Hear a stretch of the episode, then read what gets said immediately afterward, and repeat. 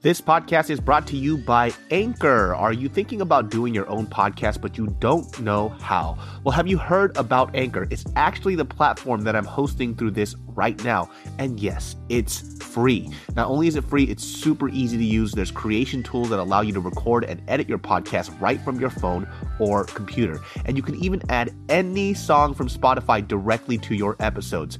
Anchor will distribute your podcast for you so it can be heard on Spotify, Apple Podcasts, and so much more. It's really that easy. And guess what? You can actually make money from your podcast with no minimum listenership. That's a big deal. So it's really everything you need in one place to make an amazing podcast. All you have to do is download the free Anchor app or go to anchor.fm to get started today. In five, four, three, two, one. What's up, everybody? Welcome to a very special episode of the Genius Brain podcast. Hailing all the way from Canada, we Yes, have yes. Russell, uh, formerly known as D Pryde, which is crazy, man. Because you know what's interesting, man. Now I've been following you for a while, right? Since you were like super, super young. Um, uh, I found I actually found out about you through my guys, the stereotypes. Really? Yeah. So Wow. they they were they were kind of scoping around uh like young artists and talent. You know. So if you guys don't know who the stereotypes are, you know, you guys probably know Bruno Legends. Mars legends, right? Legend. Just fucking killing in the game. Shout game. out to them, by the way. Yeah. I had a session with them when I was like 19. Exactly. So they Um, were and it was a dream come true. Like, so they were dream come they were true. asking me. So uh, I know John. So John was asking like, "Yo, have you heard of this kid uh, D Pryde?" And I didn't know who you were at all at the time, just because Uh-huh. I, I just wasn't really on YouTube that much. And for me, I just remember the, the the music scene on YouTube at that time, anyways, was like it was all just covers. Right, so no- nobody was really doing original music. Yeah. So, like for me, I was just rather listen to the original music at the time because when people were doing covers, they weren't flipping it. Mm-hmm. They were just trying to get like a really cheap beat of it, and then you know what I'm saying. Mm-hmm. But then now that when that started to evolve, that's when I started getting really into covers. I was like, oh, yo, these people are really putting new spins on things. Mm-hmm. Uh, when you switched your name over to Russell, I had no idea where you went. yeah, yeah. you didn't give anybody a fucking heads up. yeah, that was kind of the um the aim, I guess. Yeah. Uh more so because at the time um I knew I had a good little base of people, like Yeah. a good little core base of people that would follow me throughout the transition. Yeah. And then I knew that I was dumping out a bunch of fans that were kind of like halfway there. Not saying that you were, I'm sorry. I was just like, but- where did he go? yeah, there were. Uh, I knew I had. I knew I had a couple, and I won't say fickle because that that just seems so like aggressive. But Yeah. I had a couple half listeners. A, a couple meaning a lot. Yeah. um, and and rightfully so. I mean, I was I was in the covers business per se. You know, like Yeah. a lot of the cover fans aren't really the most. You know, they they don't really show the most longevity because they're there for that reason. Oh, yes. Um, and I had a lot of fans, and big kudos to them that were there for the sole purpose of like I I like this guy, no matter what he does. yeah. Um, so I was like, okay, maybe I'll do the name transition along with these people and take the hit on certain bookings that I would get for being D Pryde. You know what Yeah, I mean? yeah, like, yeah, I guess my washed bookings per se. Yeah. I didn't want to do those. I, I felt like that would muddy my name, and. I, I I'm I'm big on taste and I'm big on brand. For sure. Um, but I'm also big on brand not being forced. I never wanted it to be forced. I felt like at a certain point in time, D Pryde started being forced. Um, so that's why I was like, you know what? I'm going to take the hit. I'm going to take the hit right now. Not many views are going to pop up. Um, at first, not many people are going to get it at second. And again, people are going to tell me I'm stupid for three. But at the end of the day, I really believe in what my brand is and I really believe in myself. That's a so big move, man. That's actually kind of frightening for an artist, you know. yeah, I fought. I really wanted to fight for that. I Yeah. felt like, um, I felt like I was more than the YouTube cover kid. I felt 100%. like the, the, even when I first started, I always felt like I was bigger than that. But it was just not even not even degrading it at all. I'm just Yeah. saying, I I I was able to get out of that box that everybody kept putting me in, including the people that you know gave me opportunities. Well, yeah, I think it's because when when you start off doing covers, I think a lot of people forget that you know you who are you as an artist, right? Because at that mm-hmm. point, you're just taking somebody else's work and then doing, you know, doing whatever you want with it. Yeah. But then there's this like evolutionary step that I don't think a lot of YouTubers took, right? There was a cover band on YouTube. They were, what, they were an actual band. What the fuck was their name? But all they did was covers.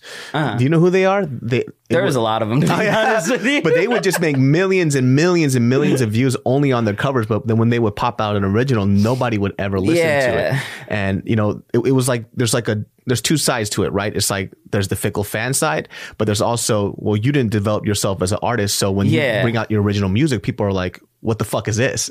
you know? Yeah. Um, funny enough, at a certain point, and all kudos to the label that had signed me before. Um, they really, they were really, really with the vision of me writing my own music. I had always told them like, I, this is what I do. I know, and they, they, they got it from the jump.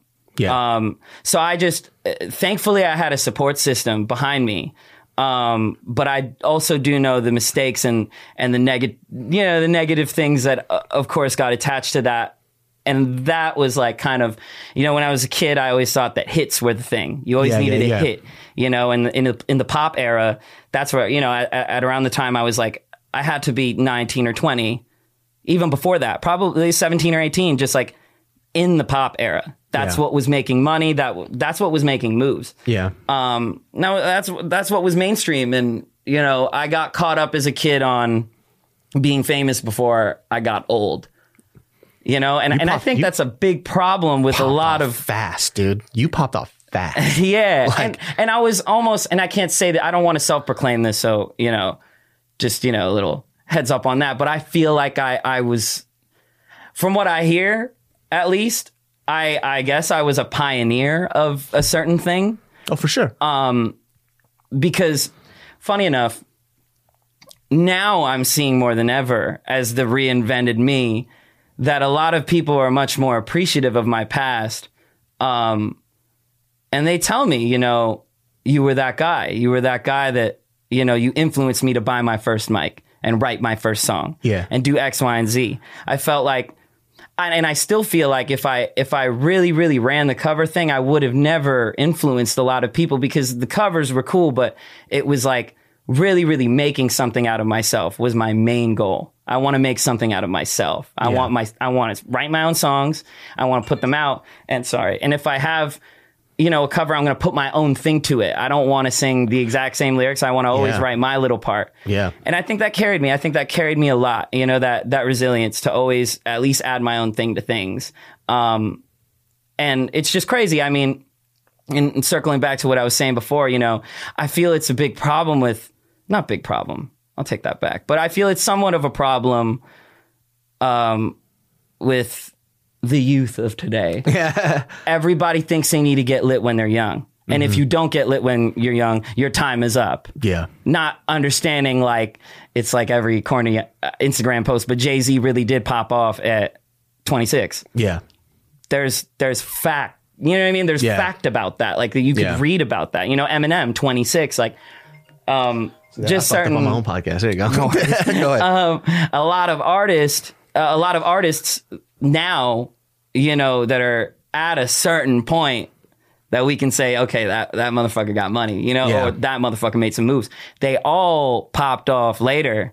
You know what I mean? And a lot of the, a lot of the younger artists that that had things come to them so fast and it was lit and we saw certain things like that they kind of not all of them but majority of them had a burnout you know either Yeah. a burnout or a psychological mental burnout you know what i mean For sure, because I don't think, I mean, this is the hard thing for people to understand. It's like nobody really is prepared for fame and stardom, right? There's no class, there's no etiquette on it. You know, that's why when people were, you know, I would arguably, I was one of them too, because it was very funny. You, know, you start shitting on somebody like Justin Bieber, right? Just because he Yeah, acts so man. crazy. But just to encapsulate it in something else, like, do you know what it's like to be given the world at the age of 15? dude Like insane It's it's a weird, weird experience. Everybody's saying yes to them. There's not a single person that will say no.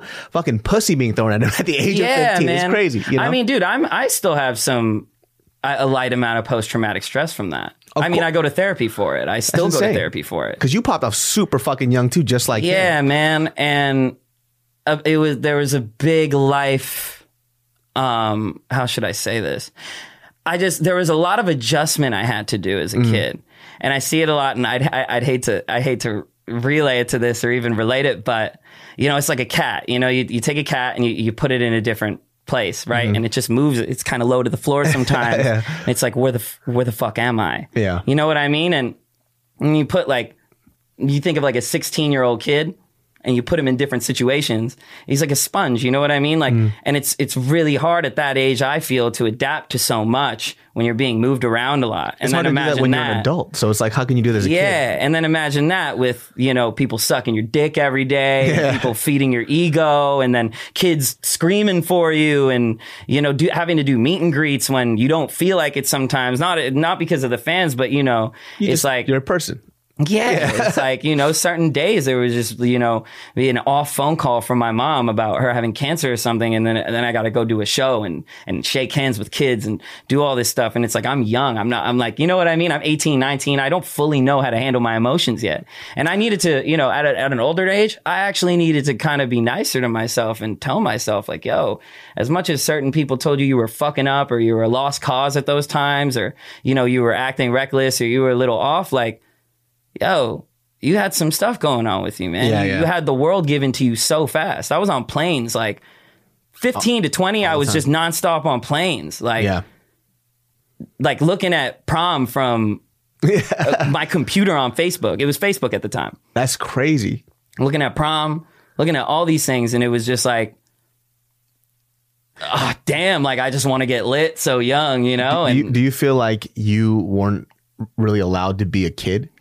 Do you think that that was kind of hard for you? Just because, like, I, I see somebody at the age of 15 who's like popping off, but you kind of become like the voice of, of the youth a lot, right? Mm-hmm. And even though you don't really recognize it, there's a lot of responsibility with that that's kind of put on your shoulders without even being A lot asked. of pressure. You know, there's you're not even asked if you can handle it. They just go, but yo, I look up to you. I want to be just like you. But you're like, yo, I'm 15. Who's my idols? You know? Yeah, man. I you know what it is? I don't want to play victim to the situation because that would be that would be shitty. I'm not Yeah. going to p- play victim. I know that I played a 50% part of that. Yeah. You know what I mean? I wanted to be a child star. I wanted to be lit quick. Yeah. You know, so that's also my I take accountability for that. But at the same time it was like some of it could have been done a little better. You know, and that's the other 50 on the other side of, you know, life, the label, everything. Well, who was in your corner to kind of help you just kind of funnel all the good good shit and then kind of get rid of all the bullshit? Because I feel like as a young person, that's the hard part. Like, who's the person in your corner was- to do that? I can't say nobody because a lot of people were in my corner, but I don't think a lot of people really, really understood me, mm. except for my mom. Yeah, You know, I, I mean, I have it tatted on my face. You know, like "lovely lonely" mm-hmm. is like. I was, I really genuinely, when my mom passed away, felt like I was like the loneliest kid on earth because nobody understood certain things I would say or certain ways I would act when I was that age. Um, and again, I don't want to play victim. Like, you know, I acted out when I was really young. I'm never, I'm going to take full accountability for that. yeah, but that's indicative of somebody who's young, though. So I think like you shouldn't. Yeah. you shouldn't really have. I'm not saying. I mean, it's great that you know you can look back at the age of 15 and 16 and hold yourself accountable for these things. But for me, as a Mm-hmm. like, I look back now and I gotta say, sometimes young people are just young, and it's just it just takes time for somebody to mature. You know, and that's the hard part because Mm-hmm. Yeah. that's why we have a lot of old heads. They look down at young people. You're fucking dumb. But if I I know those people, and I'm like, dog, when you were younger, you were way worse. You know, so there was there was. Something that happened in your life that allowed you to mature. Whether it was time, whether it was a human being, Mm-hmm. who knows what that was. But those things take steps and time to happen, right? Mm-hmm. So yeah, I mean, there's accountability that you should take for it. But there's also time where you, you were a kid, and, Yeah. and most 15 and 16 year olds they don't go through what you went through. Mm-hmm. You know, and that's that's the hard part too. That's why it's like. I I always wonder in somebody like in your case, like if you know who was in your corner, like that that, that could really be like, yo, stop or listen, you know, or some shit, you know. I feel a lot of people, you know, the label was. Yeah. At times, though, because I also do feel like, respectively, I don't want to air their business out. That's just not how I am. But I will say, um, I had went through a lot of like hypocritical confusion. Um, and again, they were younger at this point in time too, and a lot of the people that were in my corner were younger. It was a different time, but it was just certain things like you know you got to work hard, bro. Everybody, you got to steer your ship. You got to be the leader. You got to be the leader of this shit. I'm 19, mind you. I'm 18, yeah. 19. What the fuck do you mean? Yeah. I this is like what the fuck? Like my friend just got his first car. Like what the fuck do you mean? Like yeah, it's like like exactly. Why, like how do I you know? I, and it's weird to tell a kid that. I look at now like I have a I have somebody around me at this moment. Mm-hmm. He uh, he's part of my team. Um, shout out to Jack Peros. Um, his name's Jack, and he's like su- he he's a super young kid, but I never take him like like I never try to son him like that because of the amount of times I felt like I was son. Mm-hmm. It just really really weirded me out at those times to kind of be pressured into things and talked to like I was a college football player when I really was just a, like you know what I mean like kid like music yeah like I just want to make rap songs like that's yeah. it you know um but you know it's just I look at Jack sometimes, and sometimes I'll, I'll, I'll, feel a bit, I'll like speak a bit harsh to him. And then I'll even indicate it within my own speech because of those times. It's like, don't pressure him that much, man. Come yeah. on, dude. Like, what are you doing, man? Like, this is this is fun at the end of the day with all of you. So yeah. be a nicer guy to this kid, man. And like it, you know, with that being said, it's like I just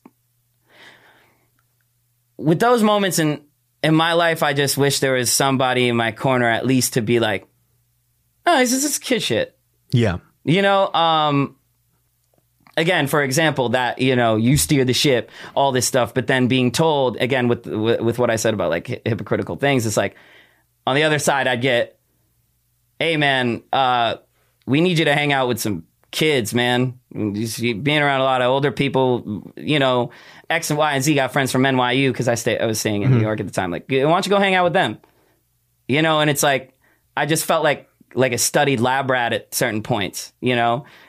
And it, like again, it's not what how, how, I always say this. It's not about what people say; it's how you make them feel. Mm. And that's how I felt. I felt like a lab rat at certain points. Well, because like, they were giving you advice that they didn't even know what was it was sound either. They were just yeah. they, they, were just talking. It sounds like they were just talking. They were just like, uh, maybe he should do this, but they were saying it with a lot of confidence, yeah. even though they didn't really know. and again, they didn't. So that's yeah. why I don't. I'm not like they're horrible people. It's not like that. It was it was a lot of stuff. I mean, I, I got talked to a certain way a lot and I, and I know that because I go to therapy now and I'm telling my therapist all this stuff and she's just like looking at me like, you know what I mean? Like, yeah.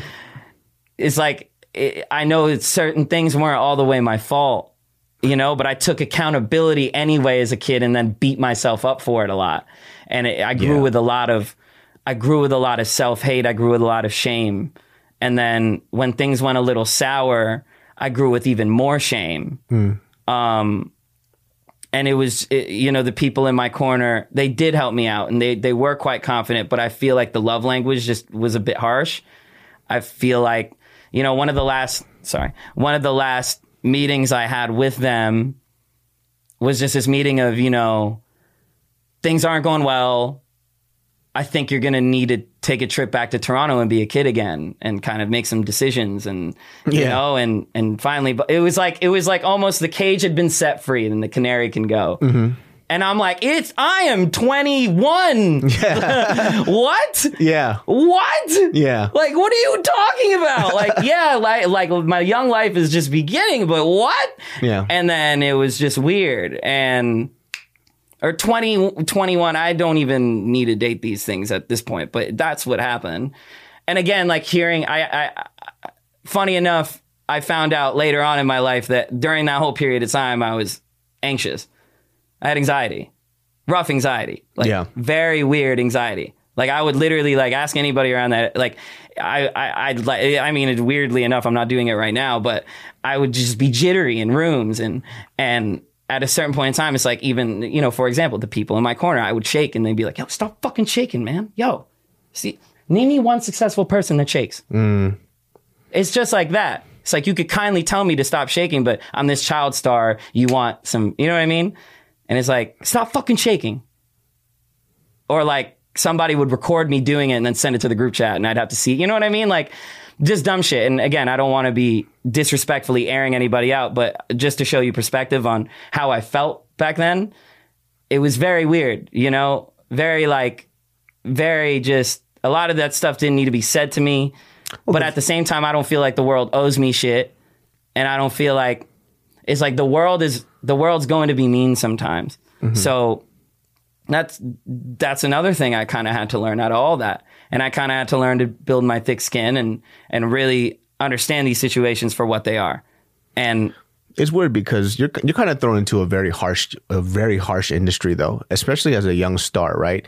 And I think like with with companies like that, they they kind of look at people like products, right? Yeah. So so when they see you do things that are actually very fucking human, you know, they yeah. And in a way though, again, like I'd have to come from a place of understanding too. Is like they were family to me at a certain point, so I mm-hmm. can never ever sit here and say and and and victimize myself. I mm-hmm. can't victimize myself. Yeah. I always tell myself that, like, don't do that. Like, you went through things, they went through things, and it's it's it's that's what it is, and it's all the past. So Yeah. lay it down, but also just be aware of what happened and and reflect upon these feelings sometimes. Yeah. Because at a certain point in time, I'm going to have either an artist under me, so, an entity under me, somebody like Jack that I was Mm-hmm. talking about earlier. You know, the somebody that I'm going to have to play that role with Yeah. sometimes. Not not a, a big brother per se, but probably just a mentor, I guess, in certain ways. I think for you too, though, like, uh, like I, I understand the whole concept of not wanting to like victimize yourself and taking personal responsibility, but there's a point where it kind of goes a little too much, right? Where you kind of hold this thing where it becomes too much your fault, you know? Hmm. Yeah. So there's like a really tricky balance of that. Yeah. Cause, you know, if, if, cause we could talk about personal responsibility and we could tell ourselves all the time, it's like, I understand that's how the world is, but sometimes people are just fucked up. Yeah, you know? yeah. And so I think it's a it's a because I'm more the opposite side, right? I always go fuck you, and I just move on. you know I mean? Mm-hmm. Yeah. And then I have mental clarity after that. Um, and you know, probably my side, I'm probably a little bit more opposite of you, where there's I do take a lot of personal responsibility for the things that I do, but um. When people fuck up around me, I do have a tendency to hold it against them a lot. Yeah, not, yeah, not in the sense that it's like it's not the sense that I don't have empathy empathy for them, right? So for example, like, you know, I have friends who have done fucked up things, but then I look back at them, I could be like, oh, well, they had a pretty fucked up life growing up. People Yeah. have betrayed them, they've stabbed them in the back, and they're just putting that energy on me. But I still say at the end of the day, fuck you though. and I move on. Yeah, yeah. So I try to balance it out a little bit. It's like I Uh-huh. understand you as a person, but I don't fuck with you anymore. yeah. you know, with with the people in my corner from back then, it's like we're cordial now. Of course, You know, yeah. things are civil now. And I love that. I love that it's not forced. Everybody said sorry to each other. Everybody has paid their respects to each Cool. other. That's but at the then. end of the day as well, you know, there's there are certain things I don't forget. Mm-hmm.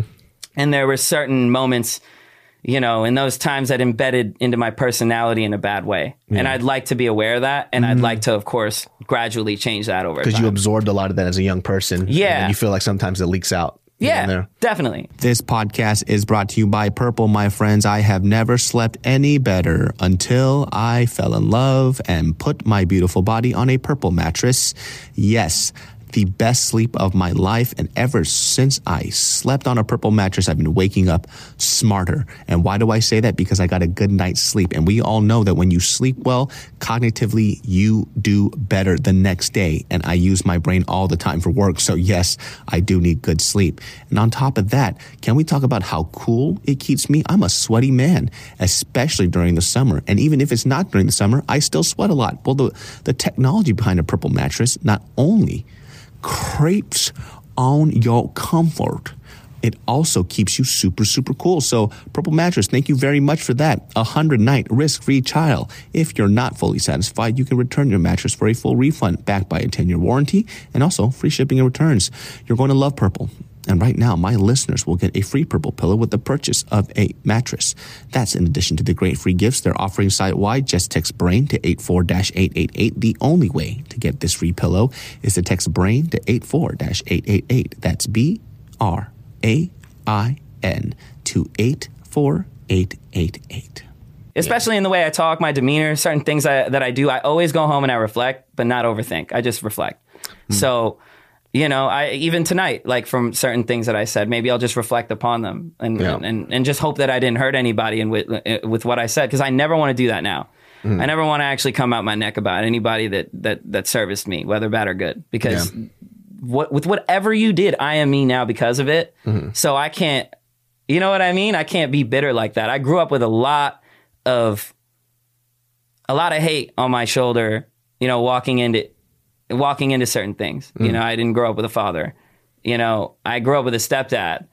Um and I and I loved him. You know what I mean? Like I could grow with certain feelings, but at the same time, like I'm I'm growing to appreciate You know what I mean? Yeah. But I have been through certain things in my life that just that put hate in my heart. Um, What, and what age did your uh, dad dad leave? three or four, I think. Oh, super young. So you did you not really have a relationship with him, or Nah, I don't even really know what he looks like. Oh, really? Yeah, like I don't really know him like that. Um, one of the last times I heard of, and I'm just gonna say this because I can say it and whatever, it's my life. Yeah. people can take it how they want. But one of the last things I heard from him or about him was he wanted forgiveness from me or something, Mm-hmm. and I just couldn't really. I didn't really have like a like a like you didn't know what to say? Like- it's just like cool, you know? Yeah. Like I get it, but like who are you to me in a way? Because I love my stepdad yeah, more like, than anything in the world. So it's of- like, yeah. if it was my stepdad, sorry, if it was my stepdad and I that have a, had a problem and he he was on some shit like that, you know, after some time, by all means, because you have a foundation. Hell yeah. Like Yeah. my stepdad is the fuck, he's the greatest person in the Yeah. world to me. Like I, I love him. I idolize him. So it's hard. So when he asked for forgiveness, like I don't even know. Yeah, I don't know you, What am I bro, supposed to like- say? What am I supposed to say? And it's not Yeah. me being bitter. Like a lot of people take it as like a bitter thing. I just take it as like I don't know you, Yeah. so I because can't. even if you said the word, like you don't even know if you mean it or not. It's just like I guess I forgive you, but forgive what? Like I don't know who you are. yeah, but you know, I again like certain. Th- I don't have hate in my heart for him. Like know. he he made me. Yeah. It is what it is, you know. But at the same time, like I just don't know you, so it is what it is. But I, you know, that that, that right, that, one of those situations in my life, like that's a situation in my life I could look back and be like, okay, that, you know, that was one of the chips on my shoulder walking into life. You know, I had a lot of them. Um, but I think now I, f- I, I feel I'm going through somewhat of a resurgence. So a lot of just negative stuff is kind of flushing its way on out in a great way. That's a good thing. I- I Um, mean, I'm, I'm glad you're going through therapy a lot, just because I think someone, especially all the stuff that you went through, it's kind of good to have that person in your corner that can help Mm-hmm. you talk your th- things out, right, and really listen. Yeah, and it, you know, to take it away from me too, I feel like a lot of artists, you know, if they have expendable money, should try it out. Hell yeah. Espe- yo, this industry is really, really draining, like mentally draining. Oh, it, takes your spirit out. Yeah, you just get caught up in so many expectations. Like Yeah. you have to do this. If one song was good, you have to follow it up with another one, and all this stuff, you know. And I could sit here and complain about it all day, but it's like they they tell you from when you're young, you know, you can't hate the player, you got to hate the game.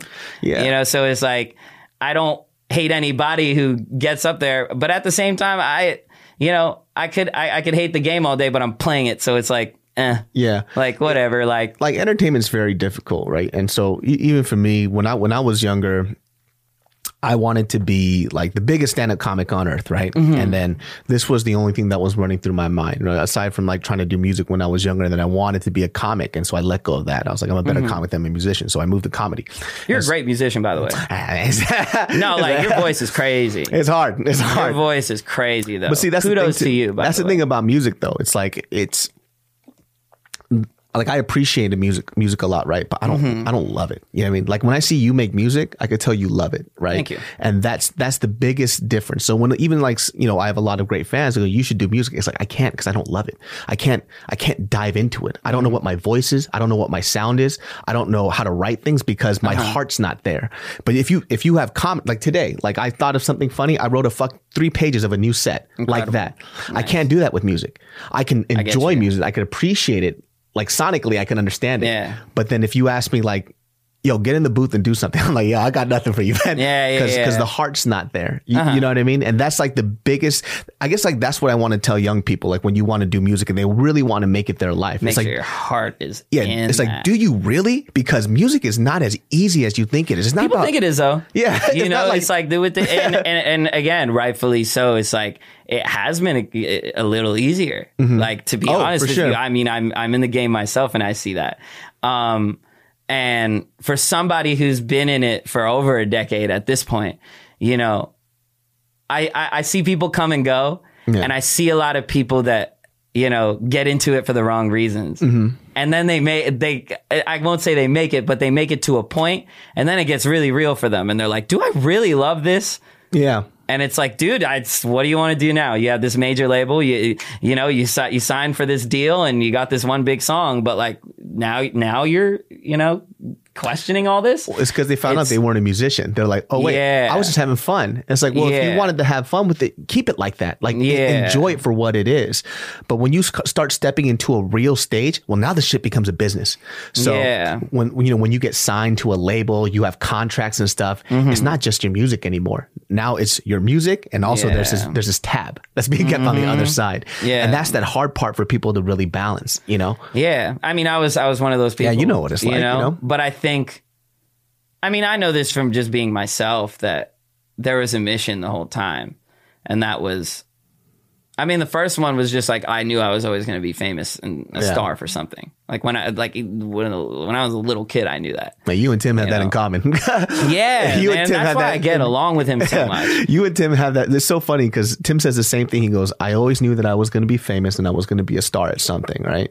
Which is so interesting because not a lot of people can uh, self prophesize that, you know? For real. They have that mission, they have that goal, and it happens. Yeah. That's how I know that my heart was in it, you know? So I know a lot of kids and a lot of younger kids will tell me, you know, a lot, a lot of younger artists, you know, people that, that have influenced me. And it's just like, you know, some of their goals, like their main goals or, or followers are like, you know, a Rolex or something. And Yeah, yeah, guys, man, like, what do you, what do you really want though? Yeah. You know, like, tell me what you really want. Cause you're going to get the Rolex and then what's going to happen?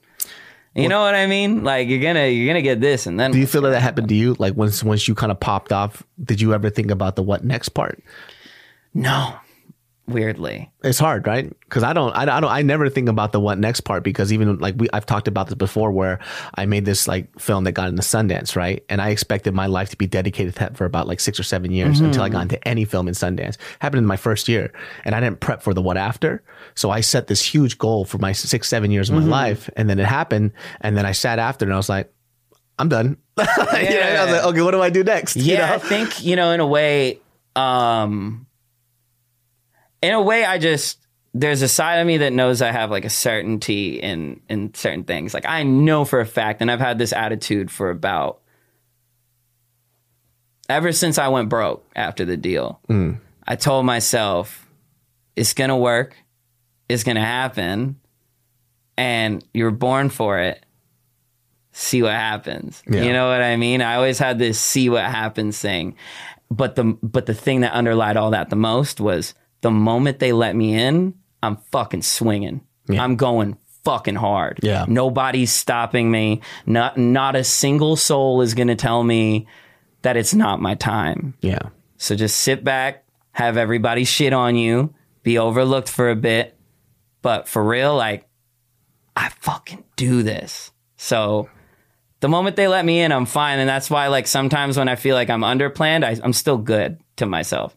I, think guess that's just the confidence of me. and I think an you've artist. already you've already had that side of having a label behind you. Mm-hmm. So you you you actually have something uh, an experience that a lot of people don't have, which is a, you get to play both, right? So there's Yeah. like there's the unsigned artist and there's a signed artist. Well, the cool thing about nowadays is like, do you really need to be a signed artist? You know, de- Yeah. you know, depending on what you really want out of out of music or whatever you're doing, right? Mm-hmm. So you you have an ability to pick and choose now, right? yeah, And, so you've done it before. yeah, Do it again. it's it's probably the best time now more than ever to try to be independent. But at Mm-hmm. the same time, I don't want to totally shit on the major label situation Of course. because some people need that. Mm-hmm. Some people actually, you know, I would probably need that if we're being honest because I know I know my shit. So Mm-hmm. it's like I'm able to finesse a deal like that. A lot of artists aren't. They really aren't. I mean. Yeah. they're you know a lot of kids are misguided, so they get into certain deals where it's like they just want to get the fuck out of their area. You know what I mean? Yeah, Like, yeah, yeah. So it's just like fuck it, I'm a fucking sign. you this, just get that a 360 Bentley. deal. Yeah, like you know, you take all my merch. You know, Yeah. for me, it's like I get deals all the time Mm-hmm. of like, you know, everything looks good, everything looks good, but then you see That like one little fine print. oh, and and that fine print is like the fucker of everything. It's like, oh yeah, and we want your whole back catalog from prior to this. Oh, and we want 70-30 on merch. Nah. Fuck that. Are you Yeah. fucking kidding me? I put my fucking blood, sweat, and tears into my get back catalog. Yeah. That's me and Kyle, shout out to K Beats. That's me and K Beats like in a fucking room making beats for fucking weeks. Yeah. And spending our money and our time to make these songs, and you want to take my back catalog just like that for what? Because because you're giving me the nah. Like I get it, but I'm gonna make money for you in the future. Like let me keep this. Like let me keep this little piece. Well, like, that's that's the hard part, right? Because I, that's what I'm saying. That's there's a stark difference between what you do and what other artists do. Is because you are a musician. Yeah, right? yeah. Most people can't do that, right? They they can get a track from somebody else they have they really don't know where their input is they don't know where to put the drums they don't understand all these mm-hmm. type of things they don't understand why things sound sonically good or bad funny funny you say that. I feel like a lot of artists now are like they've gotten to this like egotistical point now where they don't want to be fans of shit. There's this like I don't want to be a fanboy. I don't want to be a fanboy. Like That's crazy Shut to the fuck up. like music, man. What the fuck is your problem? yeah You know, and it's weird because there's this like cool guy shit in the industry, and everybody says like, "LA is fake. LA is fake." Like, not really. Like, I used to be one of those people. I'm telling you, yeah. I used to be one of those people. And Tim's right. Whenever Tim talks about it, like, I actually like, I'm like, yeah, preach, dude. Yeah. It's like, it's like, you just. A lot of people just act too cool. Yeah. They don't want to listen to other people. They don't want to like. I buy merch from artists I like. oh for sure And I, I pay it forward like that because I know that other people buy my stuff because they like me. What, you don't want to be a fanboy? Like, what the fuck? Are you, people are a fanboy over you. So yeah appreciate music like how everybody else does, and you're never going to lose the love. Because it, that's, it's, yeah, I, I just, I love. I mean, for la- uh, lack of a better expression, I love this shit. I love the game. Yeah. I love, like, I just love when I can be a kid again and listen to certain albums and like not have to care about the technical aspects of certain things or, you know, me being in the industry for a long time, I was the snobby kid that would like if some if a girl showed me a song, I'd be like, "Oh, the mixing on this record is terrible, and I don't like I don't like the material." Shut the fuck up, kid. Yeah. Shut up. Listen to the song, enjoy it. This girl likes it because the beat is nice. This girl likes it because, you know, as, as minimal as the lyrics are, she understands them. Yeah. You know what I mean? Not everything has to be dippity doppity doo and fucking Yeah. lyrical miracle spiritual and shit. And a lot of people are like that in a regard. Or like, you know, they just, there are so many expectations even from fans sometimes, or like the consumer, that I feel like even the people that create and consume are, are so much more. I always tell people this, like, take a break sometimes off making shit and just let the shit be made in front of you sometimes. And I, again, like I feel a lot of people are in this like, and especially the internet is in this like 24 hour motivation. You have to always be on your shit, eat shit for 30 years. It's cool. I understand it. But like, yo, Not me. sometimes I ate ramen chill the today. fuck out. I laid on the couch and I watched anime. Yeah. and then I came to this podcast. You know and what? you need that. because I needed it. You I need was sore. that, I did 10 push ups yesterday. That shit hurt. for but real. that's, but, but that's some real advice too. Um, Yeah, man. I had the same problem when I when I see people who are you know new up and coming filmmakers. Right? Mm-hmm. They there's a couple of things that happen when I when I watch a film. You know, there's Rotten Tomatoes and all this other stuff. Right? Mm-hmm. Right when I watch a film, people come out and they have their review for it. Right? It's like, hold on a second, man. Were you even watching it? Mm-hmm. Yeah. Like, why don't you just watch it for what it is, and then maybe the second time around you can critique it on like the technical Mm-hmm. aspects, because that's that's the hard part. When sometimes when I people don't understand, one of my favorite fucking films is Nacho Libre, right? Nacho Libre is one of my favorite comedy films of all time, and there's so many people that thinks think it's dumb because I didn't go in there. Trying to dissect, it's like that wasn't even a real Mexican accent. I don't give a fuck. Yeah. It was funny. I watched it for what it is. Yeah, You what I mean? yeah. And that's the hard part too. Even with music, one of the hardest things that I have to listen to all the time is when an album drops and they go best album ever. It's only been out for an hour. Yeah. How did you listen to the whole thing? Yeah. How? or when somebody just automatically thinks something is trash. Yeah, like you didn't It's- even it get goes this- both ways. Yeah, you got to sit in it for a second. Because Yeah. back in the day, back in the day when you so if I wanted to check out an album, it was either in like a magazine or it was somebody talking about it on the radio. Mm-hmm. But there were people who were reviewing music and they were given the album ahead of time, like a couple of weeks, maybe a month ahead of time, right? Mm-hmm. And they were allowed to listen to it for a month, sit with it, and then put their review out. But now it's more about it's not about whether an information is right or if it's your real opinion. It's about who can get it out there first Yeah, it's whack and that, too. and that and it fucks up a lot of things Mm-hmm. specifically with music like i see it a lot. They go, that shit was the best album of all time. You've only heard it 10 minutes ago. Impossible. Mm-hmm. You can't say that. And then I read fucking a thousand fucking articles about this album when it just dropped. It's like, yo, impossible. Yeah, chill with it for a bit. Like yeah. you, you don't understand that when an artist sometimes, especially if you really fuck with them and you appreciate them, you know they're a musician, they took months, maybe a year to make this fucking album and then you judged it in 10 seconds. Like, yo, sit with it a little bit. You know what I mean? the- yeah. Just listen to it. And then you could say it's trash, then you could say it's good, but at least like give it a fucking chance, you know? Yeah, a lot of people don't do that. I mean, it's even like in the Drake thing. Like, so many people are just so like. When when Drake first came out, it was like nobody really gave certain things a chance. You Yeah, know? yeah, yeah. it was just like it was so weird. Uh, also, as a kid that lived from like it was from that city to hear people just be so like dismissive sometimes over Yeah. him. Well, and now look at how he turned out. well, that's because he had to be. He was he was a pioneer though. Like he had to be. He had to be the pioneer. Well, you know, Kanye started off with that whole thing about I don't have to be a thug to rap. You Mm-hmm. know, and he really allowed people to be like, "Yo, this guy's wearing fucking you know polo collared tees, Mm-hmm. bright fucking colors, and you can't say shit to him because his music's dope." For real. And then you know Drake had to do the sing songy thing, which other people were doing too, but he really did it yeah, fucking he, well. he did it really well. And you know, during that time too, it was still on that cusp of like you had to be a thug to rap. You know, you know what I mean? So a Mm-hmm. Lot of people were hating on him because he was he had popular music, but they just didn't want to Yeah. label him as a hip hop artist. yeah, They said no, he's an R and B singer. I remember that argument a lot. He goes, no, he's a singer. And I was like, no, he's a, he's a rapper. He's, he just teeter tottering. Yeah. You know, well, the perception of him was teeter tottering. Yeah.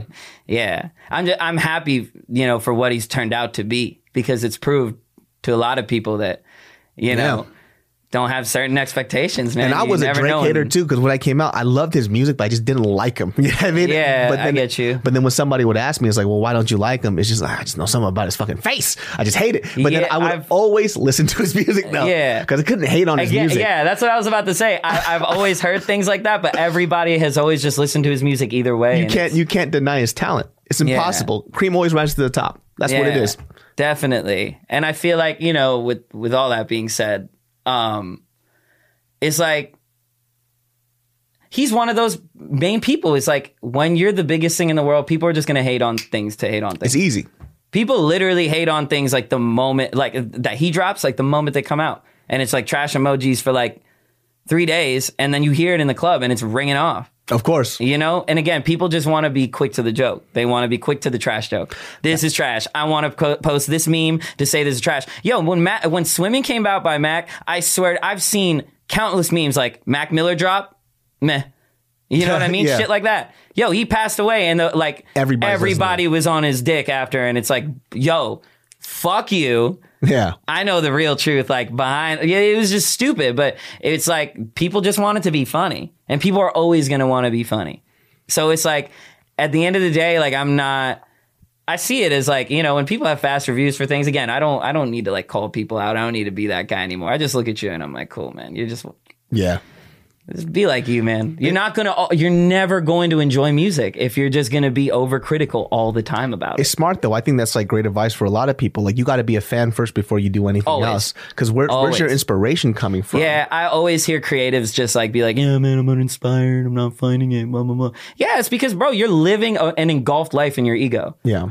Like, like these are artists that are bigger than me that tell me this shit. This podcast is brought to you by Skillshare, my friends. It's time to explore new skills, deepen existing passions, and get lost in creativity with Skillshare's online classes. Do you like learning outside of traditional ways of education?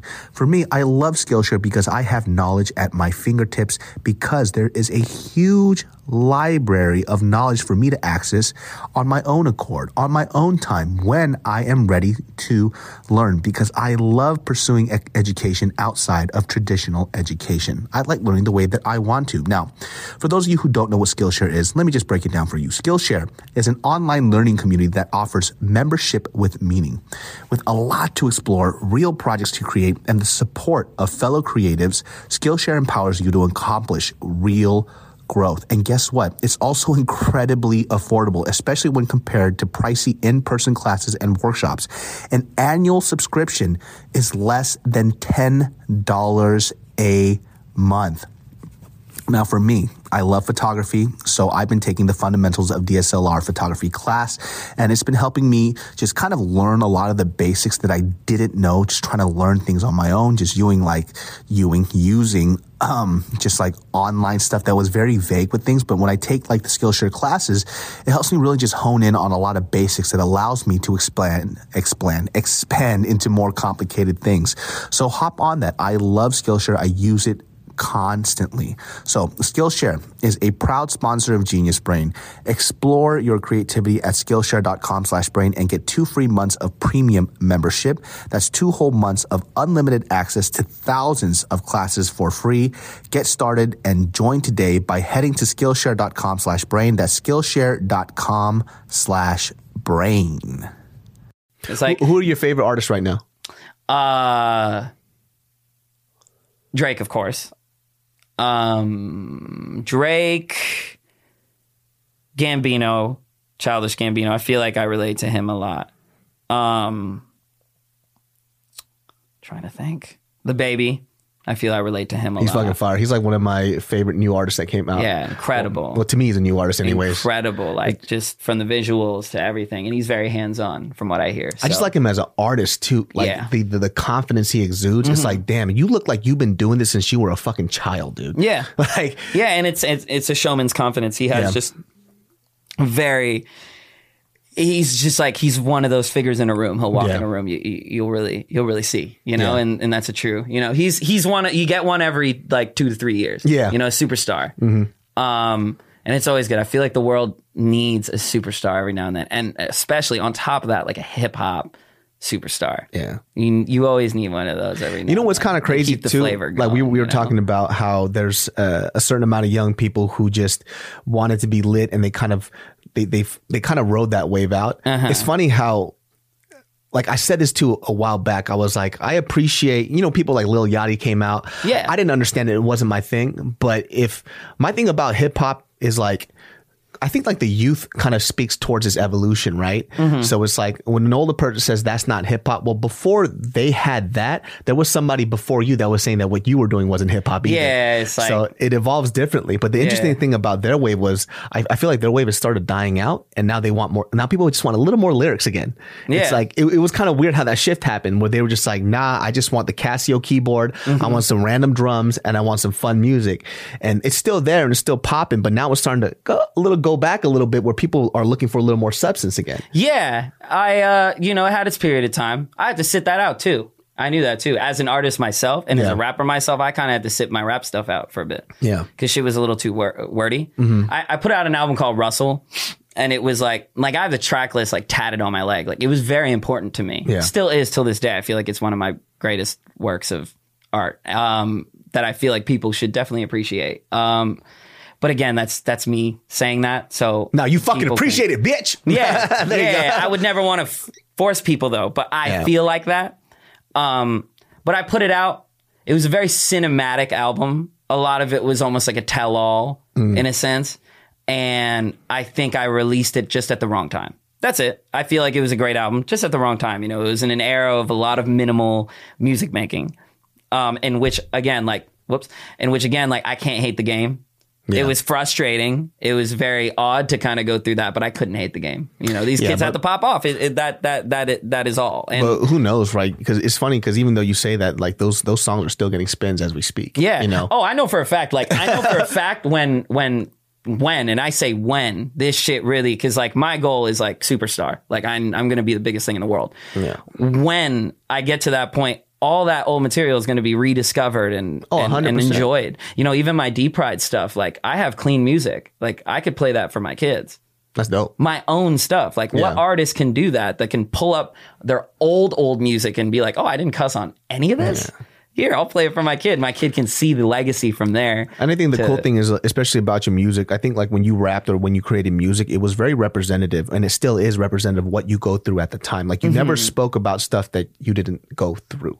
Yeah, I felt like at a certain sorry. I felt like at a certain era I did though. when you were super young. right? Yeah, yeah. But it seems like your music now is like extremely, yeah. extremely very honest. yeah. Do you think that has to do a lot with like your, your mom passing? Because I know there was a point too when I was following you, like you just disappeared and you were gone, and and you know I didn't know what you were going through because I didn't know you on a personal level. I was just a fan at Mm-hmm. that point, right? Um yeah, my mom passed away and I felt like When was that, by the way? Was that 2015. okay? Um it was like as a creative I'd never been more motivated than ever. But I knew that I knew that there was a lot of work to be done on me. Yeah, Um, so in terms of just like disappearing, again, it was it was for the better in a certain sense. Like I kind of needed to step away from being the. I didn't like that like certain aspects of about myself are like excused. You know, he's Asian, so he gets a little bit of a pass because we don't expect like you know what I mean, or like um, he's young. Wow, he's so much younger than everybody, and he's like. I hated things like that. I just wanted to be considered as good because I was good. that's the hard part. And exactly. And I felt like sometimes you just need to step away at that point because people Yeah. will just take you for granted. So, um, when I did that, I reflected upon a lot of my music that, you know, was very like, I don't drink, I don't smoke, I don't do this, I don't do that. You know, it's like I was just saying so many things at the time that were like very like, this is me. Yeah. You know? And it kind of it kind of made it weird in the long run when I wanted to drink or when I wanted to do certain things because I felt engulfed in like my musical beliefs. Like, oh man, I said this on a song, Well, I mean, well, and it it's like restricted me from a lot of life. Of course, but you know that goes once again. You got to realize that goes back to you being a young person. That's young people. Mm-hmm. Very shit. young and impressionable. yeah. You know, because when I was younger, I hated beer, and then what my mom says too, I started liking beer a lot. And my mom was like, "Didn't you hate beer?" I was like, "Yeah, I did." And she goes, "You know why? It's because life gets bitter, so beer tastes better." Yeah, you know. yeah, but you know, we can't get married. So like, I used to be that kid on my records though that'll be like, I'm never gonna do this. Yeah, well, anybody every- blah blah blah. And it's weird because I'll have fans that hold me to that. Everybody you said says you were never gonna do this and all that, but I again I never really care. and Well, I just said I wasn't gonna have pussy before I got married when I was younger. I was a hardcore Christian kid, and I got and I and I swam in that shit. So I'm okay. yeah, I get There's a lot of things that we say when we're younger, and it's because this this I don't like this trend of people not understanding that people can change and they Yeah. evolve. Thoughts change all the fucking time. people real. like people can go back to every single one of my old videos. Like, Yo, Dave, didn't you say this? I did say that. I believed it at the time. Mm-hmm. Yeah. I don't believe it now, motherfucker. Yeah, I said that. Cosby wasn't a rapist. Yeah. So many times, but he raped. Yeah, I mean? so yeah, it is what you. it is. I've said I'm I'm like the biggest hypocrite on earth. You know why? It's because I'm a very passionate person. So sometimes when I say things, it's rooted Mm-hmm. in truth at the moment. But if if somebody allows me to listen to the truth, or maybe they can persuade me, then of course I'll deny it. I'll be like, yeah, Yeah, you're it, not like that dude that'll just like no, be I'm, right when I'm not dying on any fucking hill, dude. Like it's not it's not my thing. Like That's I- good. That's my- a good trait to have. my career has changed multiple times. Like, like I said, originally I only wanted to be a stand-up comic, Mm-hmm. and I found out while doing YouTube that I don't really like doing stand-up comedy. It's just a hobby of mine. I just really like helping people. That's the Mm-hmm. biggest thing. That was, and it was a long road to get to that point. It's like, well, why did you do comedy in the first place? And I had to think, about- think about it. It's like, well, why did I do comedy? I just wanted to make people laugh. So, Yeah. so do I really want to do stand up? Because I could help people and make people feel good through any other a- uh, avenue besides comedy. Yeah, you, you see where you fit in. Exactly. So then I started trying, you know, then I started doing YouTube. You know, then YouTube was making people laugh, but it wasn't stand up. Mm-hmm. Yeah. Right. So there's a lot of different things that you find out when you get older. You just can't marry people to the stuff that they say when they're younger. Yeah. Just because people change. Yeah, I used to, and again, going back to what we were talking about before, it's like with my lyrical content, I used to want to make sure that I was like a role model at all times. Mm.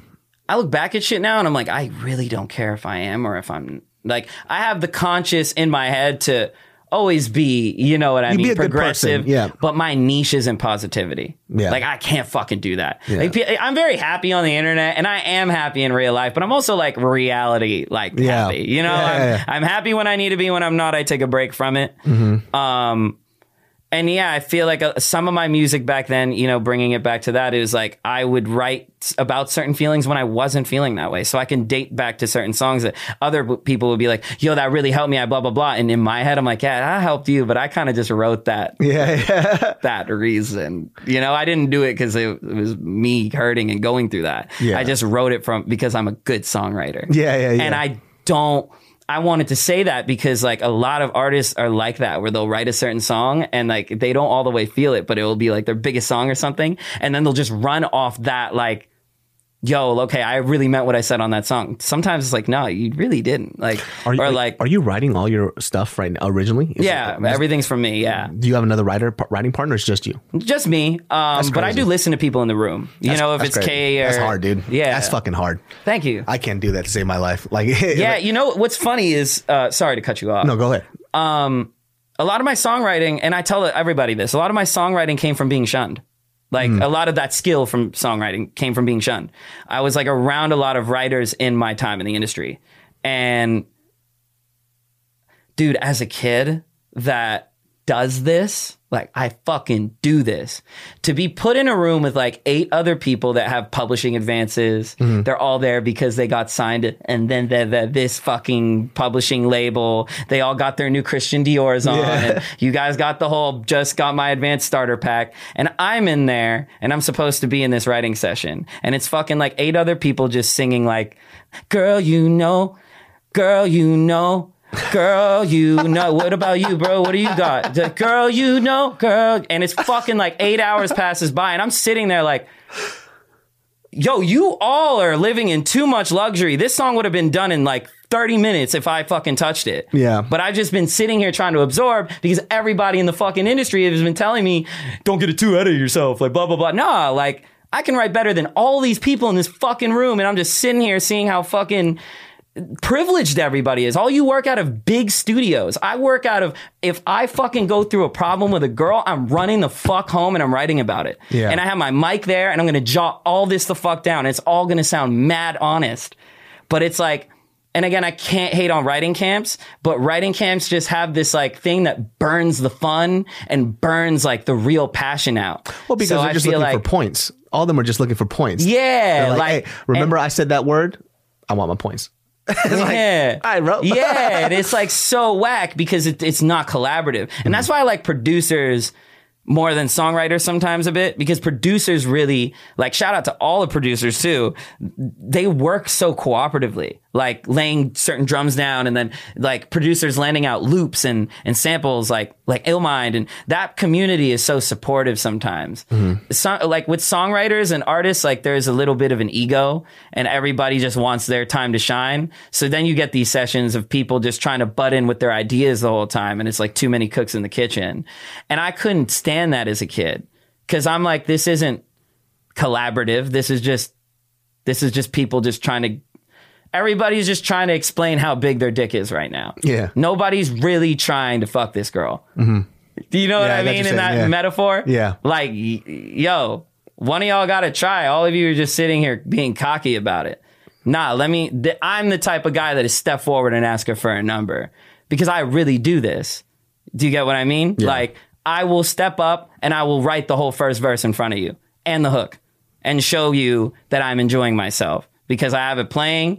I'm cutting all my own vocals to it. I'm hearing it playback and I'm being happy with the playback instead of like second guessing myself because eight other people are in the room and, and there's, That's what I'm saying. and, and Like- on, on our rider, we have all the, like too much, again, too much luxury can kill you sometimes. And a lot of these dudes got too much luxury, you know? And again, bring it back to my point. I was always the quiet kid in those rooms. Um, and I was always the kid that like I didn't have the louder voice, so I didn't really have too much of an input, and I didn't have like the credentials nor the so it was like mm, I I'm gonna do it my way. This is that I like I, I don't see that stuff as intimidating. A lot of artists do. And to any artist, don't fucking do that because big studios are just bigger places to record your stuff.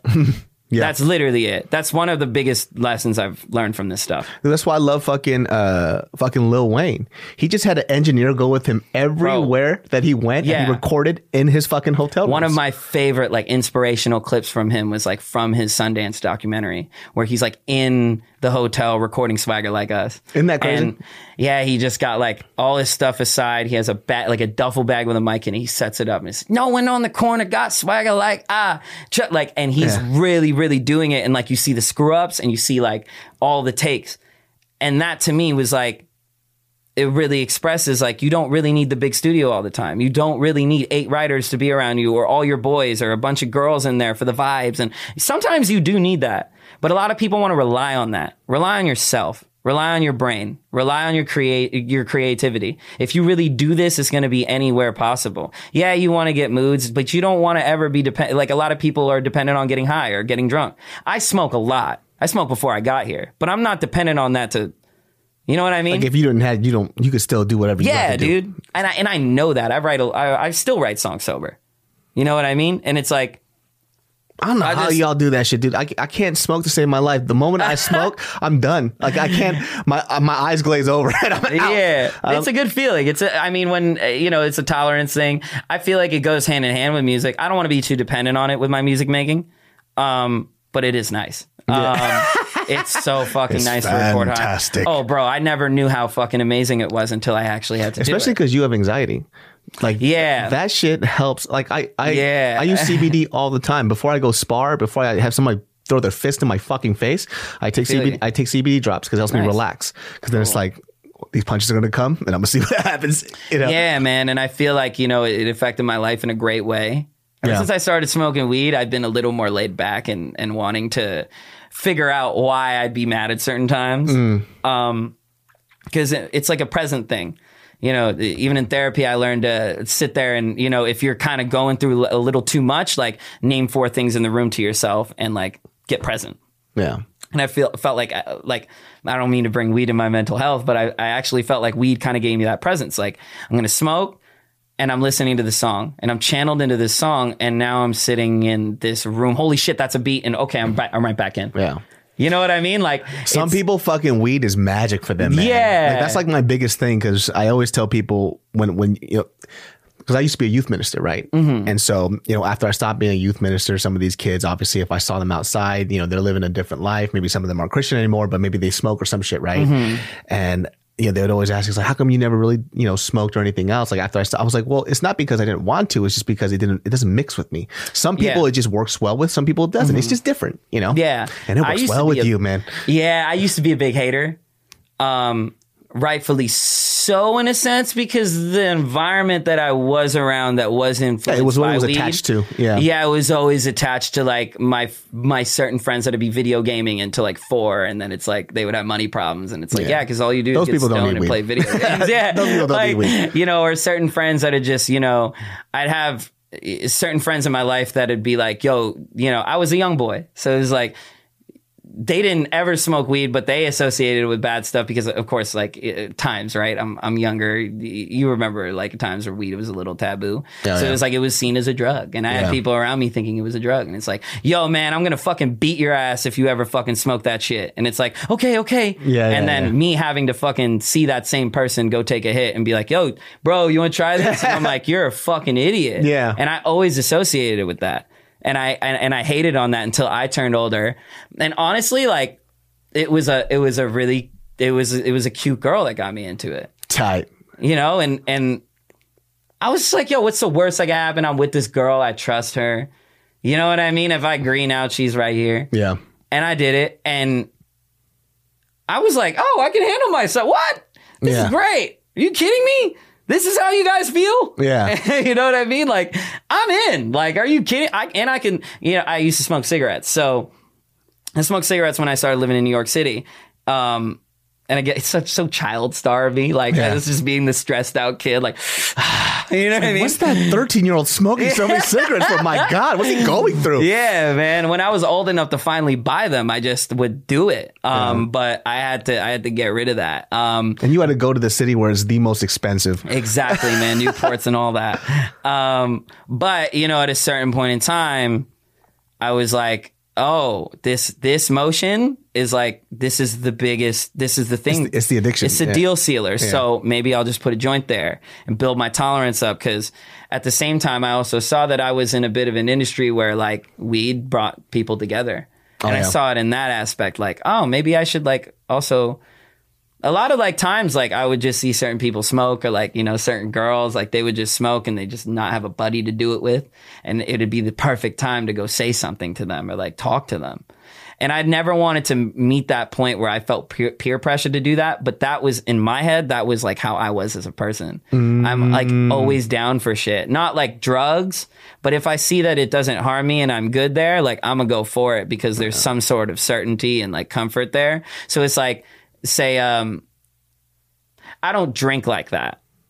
I get like I'm a heavyweight in a certain sense, but I also just don't drink like that. I Yeah. don't need to. I'm not the guy that's going to order a scotch every time at dinner. Yeah. But if I'm a situational drinker either. Like I don't drink at home. Yeah. But if we, well, unless I'm having, I don't know, like let's say the lady wants a wine or some shit, I'm good. ex- yeah, But you're not going to see this stock of liquor. You're not going to see beer in my fridge. But if I'm out and people are drinking and like, you want to drink? I'm like, I guess. yeah i know too like at certain points it's like you know if there's um say like you know somebody's meeting with me and it's like they're off a vibe and they're very very energetic and mm-hmm. they went through a good day and it's like I'll see it to that like you went you've had a good day you want to go have dinner with me and you're one of my friends and you want to go say fuck it like I want I want to I want Let's do it. some Yeah. scotch. You know, Yeah. I want, I need some whiskey. I'll jump right the fuck in, you know, Yeah. and be like, cool. Cause I don't want to be that guy to leave you in that good mood and just have you,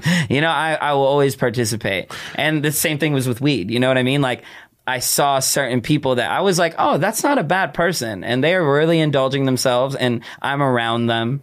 You know, I might as well. It's not going to hurt me. And, you know, I built my tolerance to that point where it couldn't. So it got me into a lot of good situations. It's interesting because I feel like weed kind of gave you control. Because like for me, weed doesn't give me control. Oh, really? Like I, I, I'm a, I'm a overthinker. That's like the biggest reason why I can't sleep.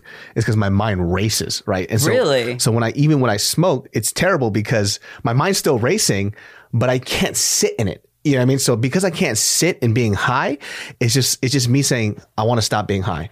Wow. So- I'm like the complete, I, my, my mind races all the time. Yeah. And it's like a good way to kind of have it be like, See, just like, that's not what that's what I thought it was gonna do for me. Didn't do that maybe shit. it's just smoking the wrong weed. I'm just sitting there, just like I want to say some shit profound, but it's not coming out, and it's starting to piss me off. Yeah, and my friends are like, "You're the only weed." person that smokes and gets mad." I'm like, I'm irritated right now. yeah, it's weird because when I first got into it, there were a lot of like, you know, weed heads that would, you know, give me certain strains or like, Mm-hmm. and then again, you're like this kid that just got into it. So you're like, "Oh, all these people are delusional. It's placebo. Like, it is like, shut up. yeah, It wasn't until a friend showed me like, like Blue Dream is a strain I like. Science, dude. That shit's Yeah, a like- That's why. Blue Dream is great. Gelato is great. Like there are certain strains that really just get me like less like, you know, crazy, and I'm just more so like able to even like right now to hold like a names. conversation. Yeah. like I'm able to do it, and I'm able to know what I'm saying, and you know what I mean. When I'm off like a sativa or something or something that's a little more like up on the cerebral effects,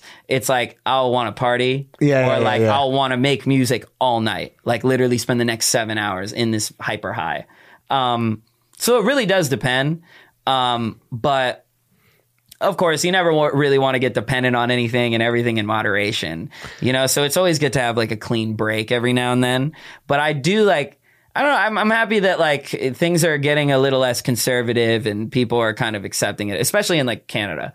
In Toronto, like people are so much more like, like my dad asked for CBD oil and shit the other day Yeah, for my, his, like, give my arthritis. It's, and, it's so funny because my mom she has carpal tunnel, and then I was giving her CBD. I didn't tell her what it was though, and I was like, "Try this medicine." She goes, "This is great." I was like, "That's weed, woman." Yeah. I was like, "In your, in your fucking face," you know. And she goes, "This stuff is great," and she uses it all the time. Yeah. you know, because she needs it. Like, Yeah. when her fucking shit is inflamed, the only thing that works for her is the CBD ointment. So, Yeah. and even for me, like I use CBD shit all the time. I, have, I think I have it in here somewhere. Nice. But I like I use CBD shit all the time, dude. I have to because my shit's fucked up. I got in so many like fucking car accidents and all sorts of shit. Mm-hmm. So if I don't have that shit, I'm fucked. Shout out weed, man. Weed's great, Great. dude. Yeah, I'm I'm happy that um I slid into a vice that's a little catered to my everyday life. Yeah. And I don't know, as like a I'm stoned all the time now in a great way. I feel Yeah. like after a life of so much being on edge Mm-hmm. and a lot of pressure, I finally can like enjoy my 20s being high as shit and just making great stuff. And like whenever I meet up with other creatives that do talk to me about like, you know, what do you do aside from music, man? Like blah blah. I always tell them like I just I smoke weed and I like I just I'll go paint stuff or like I'll Yeah. like sew pants and or like listen to podcasts for hours. It's like a good thing for me to just like chill out for a bit. that's the cool thing about what you do, and that's what I'm saying. Like when it when it goes back to it, like you could like I could tell you love your art because your fun is also your art. You know, and Yeah. and that's the hard part for a lot of people, right? It's just that when you don't have one thing that you can hone on, you kind of become a jack of all shits. And you know what I mean? Like you're you're kind of okay at this, you're kind of okay at that, you're kind of okay at that, and people see that as great talent. But what I see Yeah. sometimes as an unfocused human being, it's like you actually haven't figured out what you wanted yet, Yeah. right? you are just dibble dabbling and stuff and you kind of like it when people say you're kind of good at that you're kind and it makes you feel good but see for for somebody who's a honed artist and that kind of art can bleed into a lot of things right like for example Mm-hmm. like you're really great at music but because you're really great at music music kind of encapsulates a lot of things as art like your music videos it also bleeds into Yes. that a vision for your music videos finding a great T- dp for this shit and then on top of that then that bleeds into your clothing it's like okay Mm-hmm. and these kind of things all work together Yeah, man. Again, like I I do this. I Mm-hmm. tell people I do this. Like I when I was a kid, it was like I was put to the expectation of like, yo, you're the Asian guy. You're the mm. Asian artist. You know, you rep for the Asians and all. And I get it. I really do. But I rep with my face. I'm a pop up and I, that's not my scapegoat or my niche. You know what I mean? I Well, that's always let thing. People know that. And I, and I think the love for the music really helped me prevail out of that box because I was in that box for, for sure. I think maybe that's how you started, but I don't even think that's there anymore at all. Yeah, exactly. It's- and it it's because I love what I do. I really push that. I pushed let me make music, let me write music, let me let me literally just be me. You know, because I really love this shit and I want to stay in it.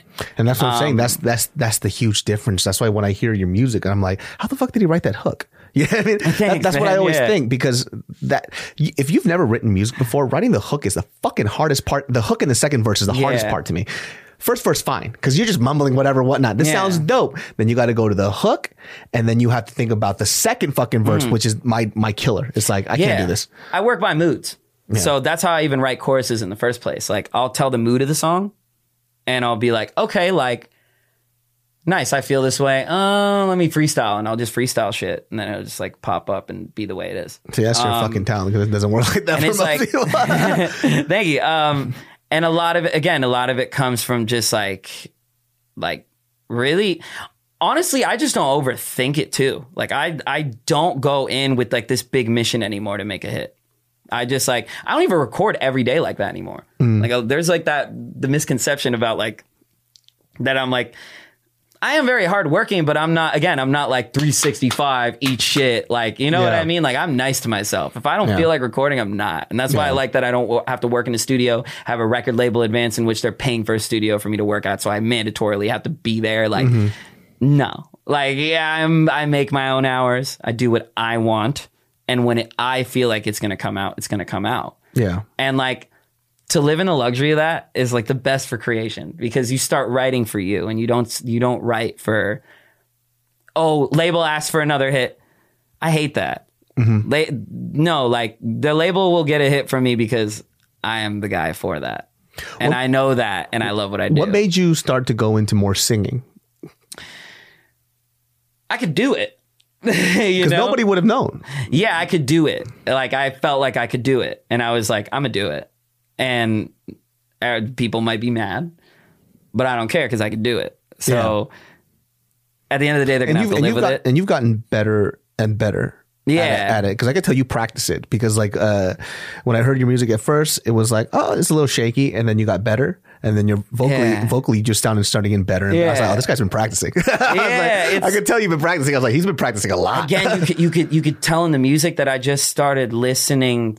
I started listening to music more and being a fan more rather mm-hmm. than I was always about myself. I was always trying to redeem D Pryde. So mm. a lot of those records were just me trying to chase a hit. you know, granted, a lot of people are fans of certain records, and I can't sit here and not like them.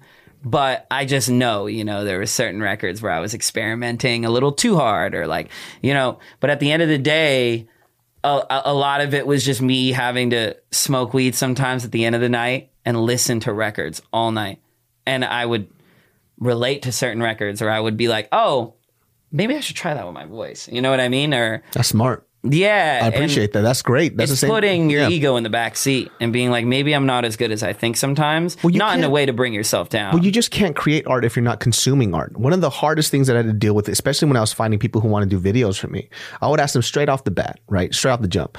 They go, Oh, I, I, I want to be a videographer. I want to make videos. Mm-hmm. Cool, cool, cool. I'm like, Great. Give me three of your favorite directors and tell me three of your favorite films. Yeah. They go, I, I don't know. Then what the fuck are you talking about? You, Yeah. you haven't consumed enough. You don't you don't know what you want to create because you haven't even seen what other people have done. There are Yeah. so many great people out there that are doing things and are killing it. Doesn't mean that you're stealing from them, which a little bit we are, but it's just like, where you is stolen. Now. yeah, it's just like it's it's our influences. You know what I mean? Like how do you not how do you not how do you try to create something when you have no foundation for your art? That's Yeah. that's the crazy part for me, right? Every the greatest artists, if you ask them who their favorite people are, they go boom, boom, boom, Yeah. boom. I grew up listening to this. I grew up doing this. and they'll give you timestamps and the like certain things that resonated with them. You know, like again, like the, there's this big like hip hop YouTube kind of perception of kids. Like they'll be like, and even they're like that with my music. Like fuck all this bullshit that's out. I listen to you, and I'm like, okay, express that you listen to me, but you don't have to say fuck all the bullshit that's out. Yeah. enjoy it. Yeah. As much as minimal as it could be or not satisfying to you, there's everybody that's on got on because people like them. Mm-hmm. So as much as you get to sit there and hate on everybody, people like them. So kind of got to see why they're on their platform. Yeah. You know, even for the songwriters and people I hate, I'm like, okay, you're here for a reason. So I can't all the way hate you. But at the same time, you got to just be open to it. You know, like, okay, I'm not the biggest fan of this, but if it comes on at the club, maybe I'll listen to it a bit, you know, or I'll try to see what girls think. I always try to see what girls think about certain music. You know, mm. as a man, I just always feel like I hate being overly manly. Like mm. I hate being overly masculine. I'm quite in touch with my feminine side. And I really that's why again going back to the singing thing, like I people don't understand like I really got along with girls growing up. Like I was a big like I loved being I was always around like five girls, like always like, you know, that kind of kid. Like I leaned towards girls. I had, you know, boy, you know, guy friends growing up, but it was like I was always gonna pick the girls, you know. I yeah, always, I always love. I, I grew up with just, with a single mom. I love to be hugged and Yeah, yeah, love yeah. to be around that. So like when I was learning how to sing, I wanted to sing so I could sing to girls Hell so yeah. I can be on stage and like have a face tattoo and like look at a girl in her eye and she would remember me for the rest of her life singing to her because one my voice was great but I looked like how I looked like like I'm this tatted dude and I'm look like you're going to remember my face like that was my I knew I had a look um and I knew even before the tattoos that I had a i had a face that I made when I sung. I really believed it. Even when I didn't sing like that, I knew I had like a little bit of it, Yeah. you know, in my demeanor. So I really stuck to that. You know, I, I stuck to the package of things. Like I'm melodic. I can hold a note. Let me keep doing it. Like I really want to like sing for these girls. I get confident when I'm around girls. Like that's the thing about me. I get confident in my art when I'm around women a lot. Like Yeah. if if I do a show and there are a couple girls like like just off to the side a bit, oh, you will see me twirl, fucking dance all night. You know, especially if it's a girl that's like like like I'm I really want to make her proud. There's a girl like for example like I know like right now like I just I uh, I had these thoughts in my head and I daydream of just like her being like at the top and just me like performing literally for this this crowd but like she knows like the certain songs I wrote about her I want to perform the fuck out of those. Yeah. Cuz I'm just like yo like I love to sing. I like that like Yeah. as much as I like to rap, I love when the lights go dim and the spotlight is on me and I really get to show people like I can hold this note. I can do all this and I had never been trained before in singing. I just have it. And I think that a lot of kids that, again, to, to bring it out of me, I think a lot of people that have natural talent sometimes get discouraged if if they don't go to like a school or if they don't go to classes or if they're not trained. I meet a lot of singers that are fucking phenomenally talented, but they'll always just be like, yeah, but I'm not trained. So yo, just don't, you know, I'm going to play this rough, but just, and it's like, yo, don't worry, man. I'm not trained. I still sing with my head voice sometimes when I shouldn't. Like, don't worry. You know what I mean? And I mean, here's here's the thing too. Is you know I see this a lot too with people who uh, sing, and uh, I think this is a hard thing for people, to, a hard pill for people to swallow. There are some people out there who are great technical singers, right? Yeah. Technically, you sound great. Yeah. But you're still missing something. Whether it's like an attitude, a soul, a spirit. I don't know what it is, but technically, you're hitting every fucking note. But I can't. he- Exactly. I can't hear you for some reason. Exactly. You know? I'll do certain shows where, like, I'll be on the bill, but there will be a singer on the bill too, and they'll be doing all these notes and everything. But you could see in the reaction of the crowd, it's like cool, like nice. I'm not a technical singer at all. I'll go out there and I'll sing certain notes, and they'll be like, "Oh shit." And again, it's just from the demeanor that I'll have. There's demeanor to singing too. Yes. You need to sing like you believe it. A hundred. That's what makes like a superstar to A hundred percent. And I call those like the people who sing really well. It's like, oh, you're a karaoke singer, dude. Yeah. Because you can hit these notes, I guess. And I see this a lot with like Korean and Filipino people. Like there's a lot of karaoke, technically great singers that are Korean and Filipino, right? But they don't understand why. It's like, well, how come my shit's not really popping off? It's like because you don't have your style. There's nothing to you. Yeah. Like you're you're just a blank sheet. Like yeah, the blank sheet's pretty, right? But there's nothing to it. You know what I mean? Yeah, I feel like um and that you know now now I feel like I can jump to even expressing this point, but that's how I feel a lot of Asian artists almost have like a, a chip on their shoulder sometimes because technically they're great.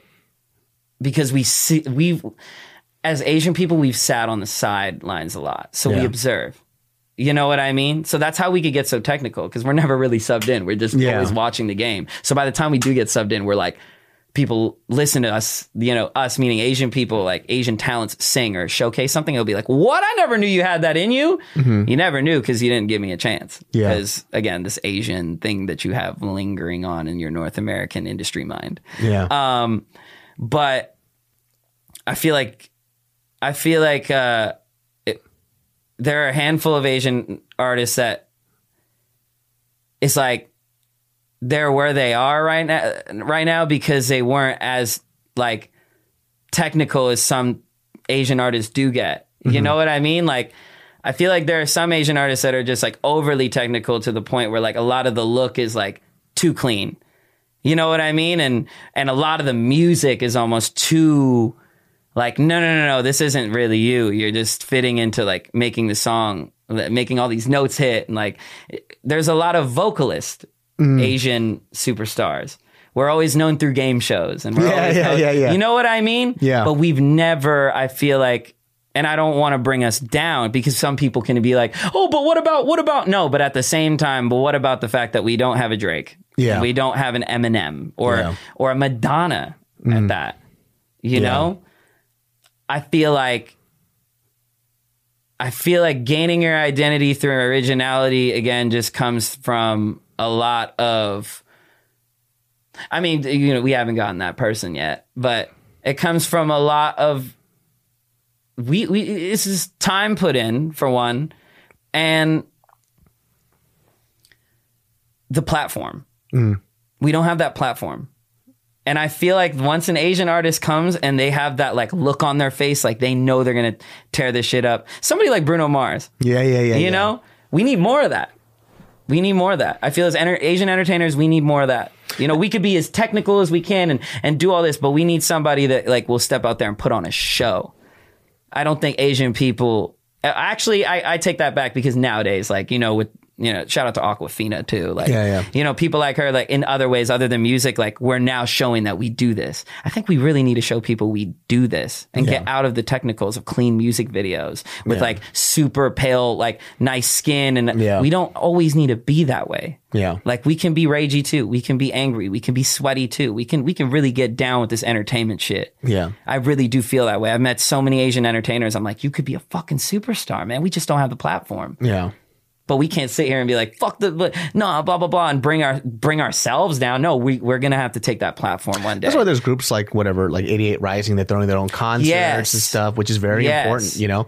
And that's like it's it's kind of hard having this conversation with some of my older friends, right? Where they were want they wanted to be musicians, you know, Mm-hmm. and they, I listened to them, whether it was rap or whether it, whether it was like hip hop or R and B, and one of the things that they were always missing was their sound. It was like Yeah. just I and it was hard for them to understand what that meant. And I had a conversation with one of my friends where she wanted to be a singer. She's not a singer now. She sounds amazing, like classically trained, great, right? And, you know, Vibrato and everything, most everything. likely. it's yeah. just to the fucking T, right? And uh, we were drinking. And she goes, you know, like some of these like YouTube kids, or I see some of these young people, like they can't sing like I do, and I never really got to pop off, and I felt like I had the package. And you know, I had a couple of drinks, and as I get older, I become a little more honest. Mm-hmm. And I just told her, I was like, you know what the difference was? The difference is between them is like, you were sitting, you're sitting at this bar, they're talking shit, you're talking shit about them, but they're not talking shit about you.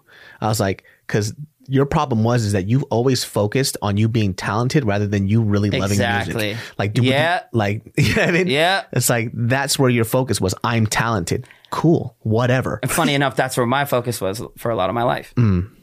I focused, and again, when I say I do this and I say certain things like that, it's because I love what I do. Oh, 100%. It's not because I'm fucking amazing at what I do. It's not that.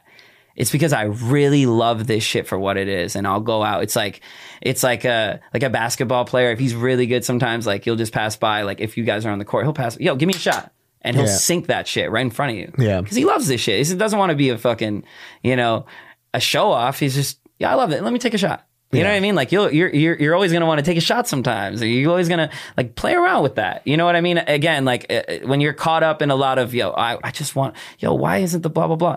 Like you really do get caught up in some like in, in expectations. You have expectations for yourself.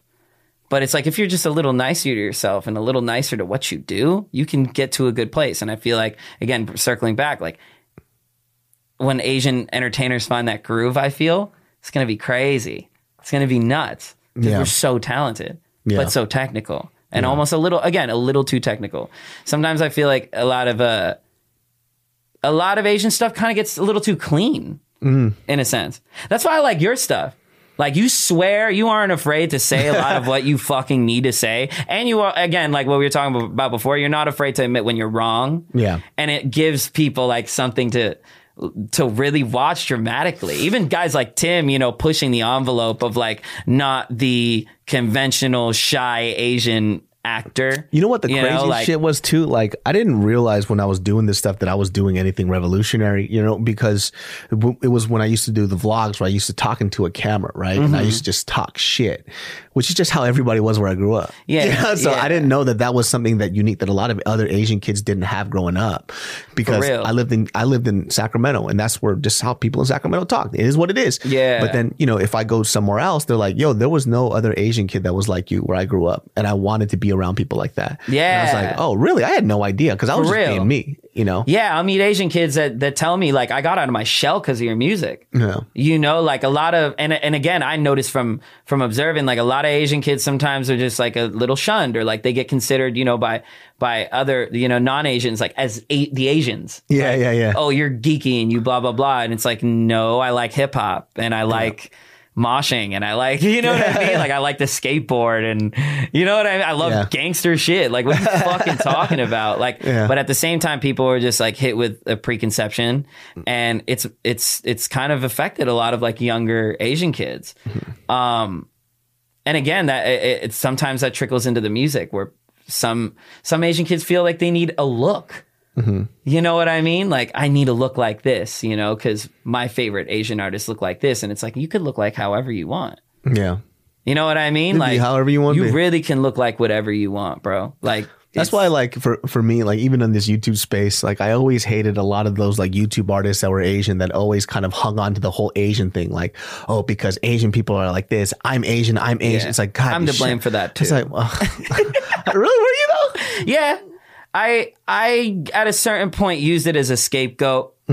Um it's like that thing at the shows, you know, like you're not getting the good reaction, but you know there's Asian people. Shout out all my Asian people. yeah, we're back in, it's like I don't like that. I didn't like that as a cheat code. I feel like I rep with this. Yeah. I feel like when I walk in, I rep with this. When you Yeah. read my bio, it's Asian, Canadian. I feel like I rep with that. Mm-hmm. I don't need to announce it all the time to people because, uh, again, that's not my niche. I'm not. I feel a lot of artists almost make it their niche. Well, yeah, Again, because like- you want to be recognized for your art. You know, Yeah. at the end of the day, that's what needs to speak the most. And it's hard for people, right? Even Mm-hmm. It's hard for people to do that because if they know they can get a certain reaction for something every time, they're going to go for that button. They're Yeah, man. hit that button, you know? Yeah. And, you know, I gotta say, like when I was first doing stand up, I used to do that shit all the time, you know? Yeah. But then after a while, I got so sick of it, I started steering away from my culture too much. Now I have to find that good medium. It's like, wait, I am an Asian guy. Yeah. So I can't talk about but how can I do it in a way where it's just, I'm not using it as a crutch? Yeah, you know? man. And I feel sometimes it is used as a crutch. Mm-hmm. Like some dudes is like some Asian comedian sometimes it's just like, fuck, oh, okay, I'm running out of material. You know what? Let me just degrade myself. you know, like a billion times and then and then sink into that degrading. And then it's Dude. like it's weird because again, a lot of those jokes do get old. Like Yeah. a lot of those Asian stereotypical jokes kind of get old at a Yeah. certain point. It's like, okay, like we're not And my shit too is this. like with Asian comedy, it's like you could do those jokes, but you have to put your own spin and perspective on it. Yeah. Right? It's like how can these people relate to it if you're just saying the same trope everybody else is? Because we could, For real. you know, it's just like just put it, relate it to yourself. Like you don't, Yeah. you know, that's like that's why people don't understand. It's like, damn, David, you really don't like fuck with a lot of like Asian people in this space. It's not because I don't fuck with them as a person. It's just their content doesn't speak to me growing up as a person. So Yeah, and that's how I felt sometimes. Yeah. Like I, I felt like certain things were a little too clean for me. Like I, even my look. You know, when I was D Pryde, I had a, a very clean look, but my life really, like my upbringing, really wasn't like that. Well, when you became I- honest with yourself, I really think that's when your music started to shine. Oh hell yeah! I, I started even getting tattoos and really being like, "This is what I I, you, I love this shit." And I just every time I looked in the mirror, I was like, "Oh, you're getting there." like, I was like, "Oh, you, I love evolving. you." Not even as an artist, I would just be like, "Oh yeah, this is what you wanted to be." Yeah. You wanted all this ridiculous shit on Yeah. you. You wanted to stand out to you. I didn't give a fuck about what anybody said. That's why I have certain things on my on my face. Like I was just like, dude, I I want to be cool to me. and I think, yo, I think I'm the coolest. Like whenever I look in the mirror now, I'm like, yo, I'm cool. As an Asian kid, I used to not think that way. Hmm. And I, to me, I feel like, you know, there are certain things you should have as a purpose. Yeah. I feel like one of my purposes is to come in and show Asian kids that they could be whatever they want. Yeah. You know, I have certain Asian kids that are like, well, what kind of hairstyle should I rock? I don't want to perm my hair or do anything, but I just need to find new Asian hair. It's like, do whatever you want. There are black kids that dye their hair blonde. You, Yeah. and you're feeling a little weird because you've grown up with straight hair your whole life and you don't want to go outside the box. Yeah. You don't want to get tattoos. You don't want to do, dude, get out of this like, uh, you got to be a doctor thing all the time and really like be yourself. Yeah. You can. As much as everybody in school makes fun of you for being the Asian kid or blah blah blah, or maybe you are good at math, or maybe you are academically a- academically forward, but you smoke weed sometimes and want to listen to fucking Wu Tang and Yeah, you know what. I mean, want to go mosh to some you know shit at a concert. It's like go do that, man. Yeah. And I, again, I'll, I'll go to meet and greets, and kids are like, "Yo, I was in my first mosh pit to your show." Yeah. Asian kids, kids that look like me Yeah. that feel that I look like them. I'm on that stage. I have this platform. Hey, cute girls like him. Mm-hmm. Yo, fuck this, man. It's cool to be me. Fuck that. I'm I'm me. Yeah. You know, and kids will show me that. Like, I'm proud to be Asian because of because you aren't out there making it look a certain way. Mm-hmm. You're just making you being Asian be you. And I want to be like that. Like I want to, I want to make my own imprint of my own shit. And I think that's cool, you know, especially looking at other cultures, like having a guy like Tyler the Creator come out as a black man that, that likes what he likes Yeah. he really he he really set a standard to other black kids that were like, yo, you can wear Vans and go skate and do certain things. Be yourself. You know, I want to be that for Asian kids. I really want to come in and tell them, you yo, you could be yourself.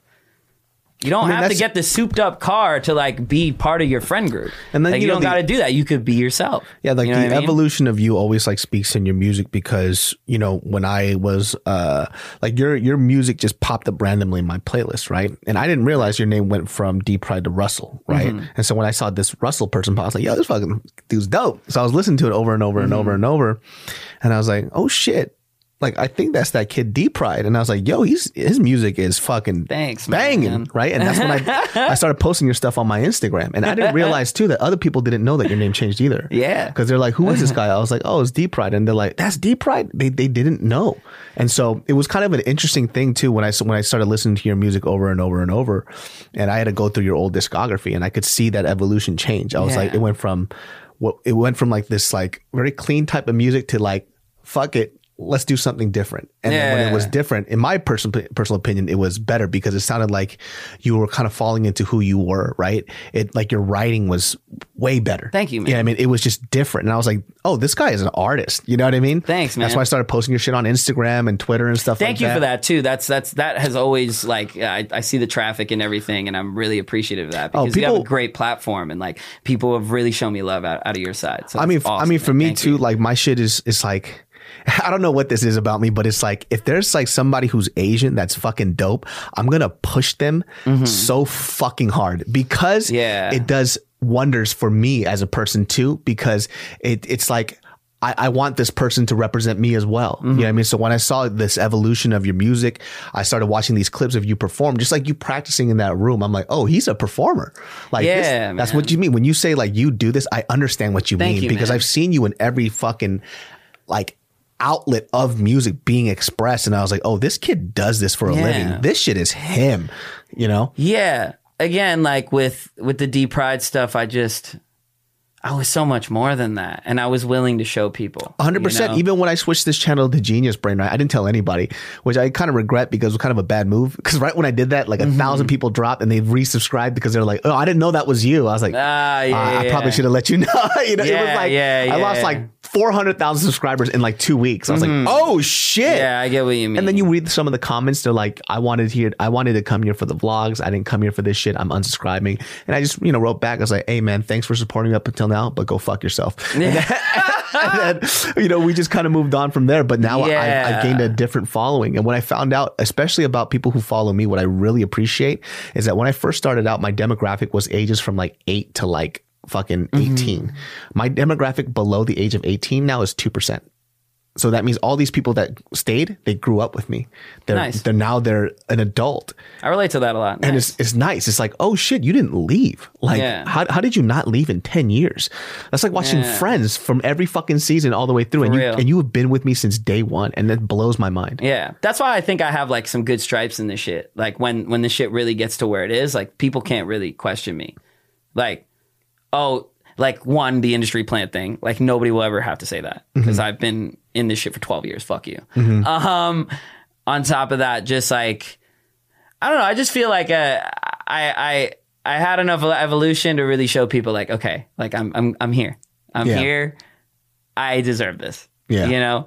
And that's why like again, like circling back, you know, I I find beauty in those D Pryde times. I really do. I feel I feel great with them, but I've laid them to rest. I feel like a lot of people haven't, and that's okay. Like, cool. Those I can't speak for a kid whose prom song or homecoming song was one of my D Pryde songs, and that's mm-hmm. what he'll remember for the rest of his life. So I don't work to for people to forget D Pryde. I work so people can understand and live with that, but also know that like yo, there's new shit, and it's good. They can appreciate all that music because, like, for me too, uh, I love Kanye, right? I loved him, right? But then his last stuff I didn't really like, but doesn't mean I'm gonna stop listening to his old stuff. Yeah, yeah, You know, yeah. Mm-hmm. like College Dropout is very fucking important to me. You know, what I mean, graduation very fucking important to me. 808s, all that shit is super important to me, and I'll still listen to that shit. Yeah. You know what I mean? And and one thing I've always appreciated about Kanye too was that nobody was ever allowed to put him into a box. He didn't allow it. It's Yeah. like, you can't tell me to make college dropout again. I'm not. College Mm-hmm. dropout was different from graduation. Graduation was different from 808s and heartbreaks. It was all different. And funny you say that, like circling back to even like the YouTube thing. I didn't want like I I I I hope like other artists can can listen to me when I say this, but like those boxes of being like a you know, people will tell you gain exposure by doing covers or gain exposure by this, but like don't don't get comfortable with that Yeah. like really really create things and like really because you'll always be put into a box if like you take one thing and you run with it a little too hard. I think a lot of people run with it, like certain things a little too hard. Like creatives, they'll they'll see what makes them money the most, and they'll just go hard mm-hmm. with that. But sometimes you run those ideas out, and sometimes mentally you run that out, and then it doesn't get fun anymore. Yeah, and also You too, they they die out real fast. You know, Yeah. That's why I used to. I, I fuck. You know, David Choi is a friend of ours. You know, and David Choi, I love the fact that he was always pushing original music because Yeah. I arguably loved his original music more than his covers, and that was that was something that I don't think a lot of people wanted to do at the time. And David was a is, is a writer. He has phenomenal originals too. yeah, you know, and I was like, damn, Um, Make It Last All Afternoon was like an incredibly written song. his writing's fucking amazing. Incredibly written song. Yeah. Yeah. he's one of my favorite writers. Like, like in that time, like he was influencing me a lot writing wise. Um, and I feel like he doesn't get his credit. So shout out David Choi. Yeah. Um, For sure. There's some some other artists too. It's like I, I listened to their covers. I was like, this is dope. And I started their original music. I'm like, damn, that's some trash. it's like, Yeah, what, what happened, bro? What, like, why didn't you develop this part? And, and that kind of sucks for me too, because I'll always like their voice, Yeah. you know, or you know whatever that they're doing. But then it's like when I hear their their, their original music, I'm like, ah, you're not there yet, man. yeah. Like you. well, some people put themselves in a box. So yeah. You oh, know, that's people. Li- putting limits to themselves, right? And again, the, it's like I got the niche of the covers. This is great, and then they concentrate on that so much creatively that it's like this, this, the, the, the, I guess, way in to nurture their mind and make original stuff and train themselves, like, kind of gets away, and then you're chasing momentum, like viral Mm-hmm. momentum. Also, because that route is harder, and when they kind of reach that point Uh. Where they have to think for themselves, it frustrates them. And that's why a lot of like YouTube singers too that I was around at a certain point like died out because Mm-hmm. I took the route in which I didn't want to take certain bookings that were like very YouTube and Like, only do these covers. Asian creator catered. The bags were incredible, mind you, like incredible bags. But I'm looking at that as like cool. I can make all this right now and run off my D prideness and my Asianness and my this, that, and a third. But like these are not things that support my brand as an original and and and just like creative entity. like it's going backwards for you. yeah, it's almost like I'm just putting my again, I'm putting myself in a box. So like those certain artists I saw that they kept running with the covers thing and doing all those niche shows and everything and then it started dying out. Um and I look at my career now and I see that I've made at least like a good little core base that accepts me for certain things. And when I do put like a cover or something out, they're like, holy shit, he's back. Yeah, and I'm like, cool, I've made it a rare thing now. I've made it a thing where it's not expected out of me. So now it gets so much more love because I'm able to come back to this and revisit it because people say I'm an OG in it and all that other stuff. It's just like, yo, like, I know how to tastefully space things out, and I don't get caught in the hype. and Which blows my mind because I. I genuinely believe your originals are way better than your covers. Like your Thank you. your originals are way better than your fucking covers. Thanks, man. Yeah, I uh, I pride myself on that a lot, and I think um, again, like I have big plans for like my my songwriting ability. Like I want to write for Beyonce, but I want to write not on my own terms, but I just don't want to be in a writing camp. I want to Yeah. give a song to Beyonce that I feel like Beyonce would really like. That's dope. And that's how I feel. I feel like I'm confident enough to do that. And I feel like um, a lot of this stuff is, a lot of my new stuff is truth bearing. You know what I mean? And I feel like if I can't, if I can't tell the truth now, I can't write it. So it's like, whenever I do come out with something, and if I did write it, and if I did come out, you're gonna feel it each time. You're really gonna be like, oh shit, he like he felt these emotions. Like I'll play you some stuff after this. You're really gonna like see. Like I just took time now. I took a lot of time to like really make music I like people will love, but also that I love. Um, and especially with this new album and all. Like I, I mean, I'm, I'm out here kind of trying to promote it, but you know, my my new project is like um, it's like very, you know, I don't want to say coming of age Mm. but it's a reconnection of like one's it's called boy lonely and it's like it's it's a good amount of songs short and sweet but halfway through it starts off very it starts off boyish you know fuck bitches, get money, smoke weed. I'm this guy. Hell yeah, I'm a rapper. I live a rapper life. Don't got a Snapchat about it. I put it all on wax. And I really Mm-hmm. do. That's how I live my life. I don't like when I go out or when I do crazy rapper shit, I just never record it anymore. Cause I feel like I could just go home and say it all. And Mm-hmm. then when I hear these songs, I live in them. Yeah. You know what I mean? So I usually like if I document stuff, I document the most regular everyday life shit because I really want people to see that I'm a regular fucking person. Yeah.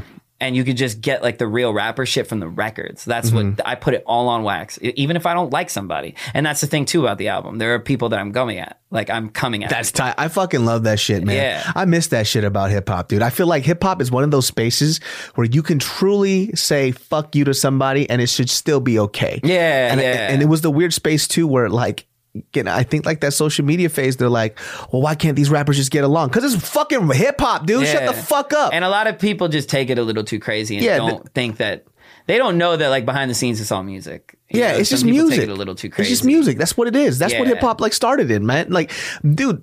Like some of my fucking favorite tracks are fucking hate tracks, dude. That Yeah, shit makes me yeah. feel good for some reason. Yeah, it's like the intro of my album is like a hate track, Yeah. kind of. Um, it's very arrogant, and I start it with arrogance.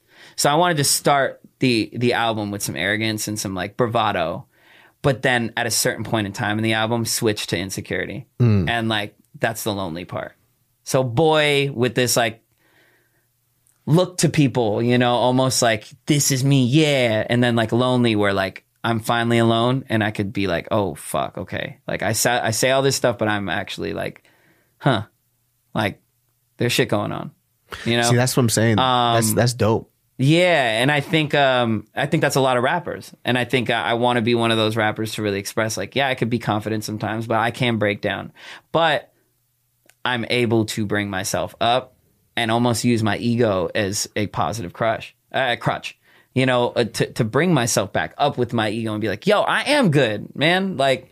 Shit, I'm insecure. Like shit, you know. On the album, I rap about you know uh, being at an age where people are getting married now you know Yeah. and i don't take that as an insecurity because i know that i just love what i do and i'm working toward towards something great and i want other people that are 26 to hear that and be like you know what i'm not married at 26 like johnny down the block i don't have a house like Yeah, well, you come Marty to LA, does. nobody's married at 26, man. Yeah. People aren't married at but 35, that's 36 like a here. thing with people my age like they get scared of that and they get held, held to an expectation Oh, especially really? with like traditional parents too right like oh aren't you married yet or blah blah That's blah. crazy. LA, nobody's married at that age. If you're married at 26, you're fucking stupid. Like, it's And too it's like- 26, like, I can't even imagine Yeah. being married. I moved to LA when I was 25, 24. So, like, even the thought of marriage at 26, baby, Mm-hmm. Yeah. shit my pants. Yeah. And aside insane. from that, even just like at the fact where people have expectations for themselves at 26, Mm-hmm.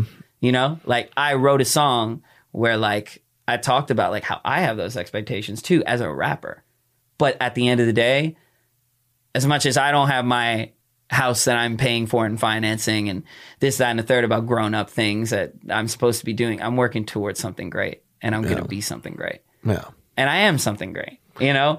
Um, and I feel like a lot of other people should, should should feel that way sometimes when they get into their insecure moments. I feel like your life now, though, honestly, is like everything's a cherry on top because I mean, you, if you look at from like the scope of things, right?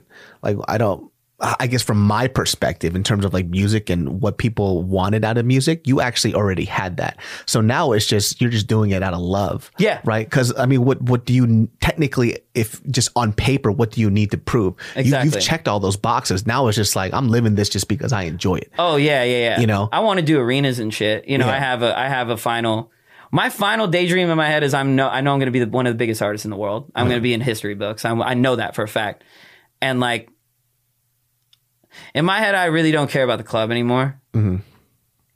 I could get drunk anywhere, really. Shout out to the club. Like, that's where you got to go sometimes to, to mm-hmm. really catch a vibe. That's cool. I respect that. Mm-hmm. But when I look at my motivations to do this, like, I'm good with the hot girl shit. Like, I, I've had sex. That's cool. Yeah. like, I sing about it. It's cool. Yeah. Like, I, I'm much more of an intimate guy anyway. So I can't really go out there and like fuck a billion girls. And you know what I mean? Like, and spend all my money on it. I don't do drugs. I don't do coke and shit. So I don't care about chains. Like I don't have like, you know what I mean? 'Cause some kids like have less than me and like have like eight fucking gold chains on, And it's like I got to sit Oh, there. that's and- that's that's LA, dude. Like I know a lot of people here too that are in this space, and they go and I see what they're writing in. I see like they're fucking. They got a rolly. They got a fucking. Like, Yeah. I'm like, bro, I know how much you make because I'm in your industry. You should not have that. Yeah. I'm like, yeah, it's like this weird misguided perception, you Yeah. know, um, that you have to be a certain way to be an artist. Mm-hmm. Um, and none of that really, I don't really get amused off any of that. What I'm really amused off of is selling a fucking show out and seeing people. And then again, you look and you see like you're like five girls that like think Yeah. you're cute from your from this town or like you know what I mean the one girl you want to make proud you know what I mean Yeah. and just doing that you know what I mean like singing for this crowd and singing for them like that's the bare minimum it's like I want to be in green rooms I want to I want to wake up in my tour bus and I want to I I- want to like wake up to a new day of having to brush my teeth in a fucking McDonald's bathroom you know that's what I like I like the discomfort of that because I'm somewhere where man, if I wasn't doing this, I I really would probably kill myself. Yeah. And that's the worst. That's the weird, beautiful part about it. You know, at times where I actually would have offed myself, I was off making music and doing this. So that's how I know I'm really made for it. You Yeah. know, I really love it. Um, and yeah, you could take away all this shit from it. I still like the money. Like the money Yeah. is great. Let this. I'm not gonna be like, oh, if I wasn't, ma-" no, like I, I do it for a job too. Um, but thankfully, I make what I make with with it. You know what I mean? And I'm able to take that and I throw it right back into my career mm-hmm. because I know I'm gonna make it. I know I'm gonna be the biggest fucking thing ever. So fuck it. If if this is gonna cost this much, I'd rather do this. Whatever. That could be a bottom six to impress the chicks. that could be, you know, some ace, but like fuck the look. I am the look. I am me. People think that you need to be a certain I need to be seen out. You know, I need to be no. To any artist, you don't need to be seen anywhere. The party's gonna always be there. Well, the The- all the vices will be there. The weed is always going to be there. Oh, the sure. drinks will always be there. The, the girls, all that shit's always going to be there. What won't be there is your motivation and love for it all if you keep fucking sinking yourself into that shit. yeah. Sink yourself into yourself. And as selfish as that sounds, love yourself. Be sunken into your love and your the fucking stuff you make, man. Because you're really gonna see that, like, as much as you love yourself, and you you- you're gonna love everything around you. You know, that's Yeah. being lovely. Like, you got to stay with a lot of love for shit. Yeah. You know, um, When are you when are you dropping the album? when is this coming out? Because I'm I'm announcing the date Friday. Oh, you, you'll you'll be fine. February 15th. Tight, And it's okay. the it's the day my mom uh, like it's my mom's birthday. Oh wow. So I feel like it's her birthday gift. Um and I really feel like, you know, on that day I'm normally sad, but that album's going to be out that day. Yeah. And she's going to be with me. So I feel like it's a it's a good time to put it out. Of course, top of the year too. Um and I do feel like, you know, it's a new start for me.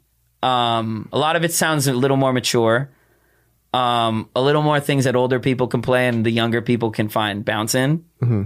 Um, and again, it's it's that reconnection story. If you listen to songs in the first part, I say certain things and then I contradict them Yeah. on purpose later on in the album. Um, and I have certain songs like uh, there's a song called "Sucker," and I and I talk about um, I talk about you know uh, being like a fuck buddy to somebody, and you're you're running this thing, but they keep on telling you, I don't want to settle for less, so blah blah blah. Or they they keep they keep you know telling you these sweet things like about like what they're gonna do and why they're single and why they're doing this and why they're taking time, and you really think they're bu- self building, and then they settle for somebody else because they're running on a clock. Yeah. and you're there like stop doing that. Don't just get with somebody because no have fun. If you want to have fun have fun. You're gonna end up like cheating on this dude and fucking hurting him and getting into a toxic thing because you're not all the way in it. Yeah. why be into something because you want to have a title with somebody because Yeah, you're yeah, getting yeah. older? Like that's stupid you know? But at the end of the day i'm just a sucker for girls that that need guidance and everything. So that's what the song is about you know? And and i and again like that speaks to a lot of dudes that want to have fun sometimes and uh, and and they catch feelings or something you know what i mean? And and that too like laying that shit down like catching feelings like what the fuck is that? No like we're humans we're going to feel emotion sometimes you know what i mean? Especially like if you have a bond with somebody you just fuck sometimes like no you're gonna you're gonna see them as somebody that's important sometimes you know? But it's like you want to see them in better situations than getting with some fucking guy that it's like you don't really have anything in common with him. You're just chasing a claw. Yeah. Are you are you, You know? collabing with some? Uh, I mean, I know you're collabing with Tim.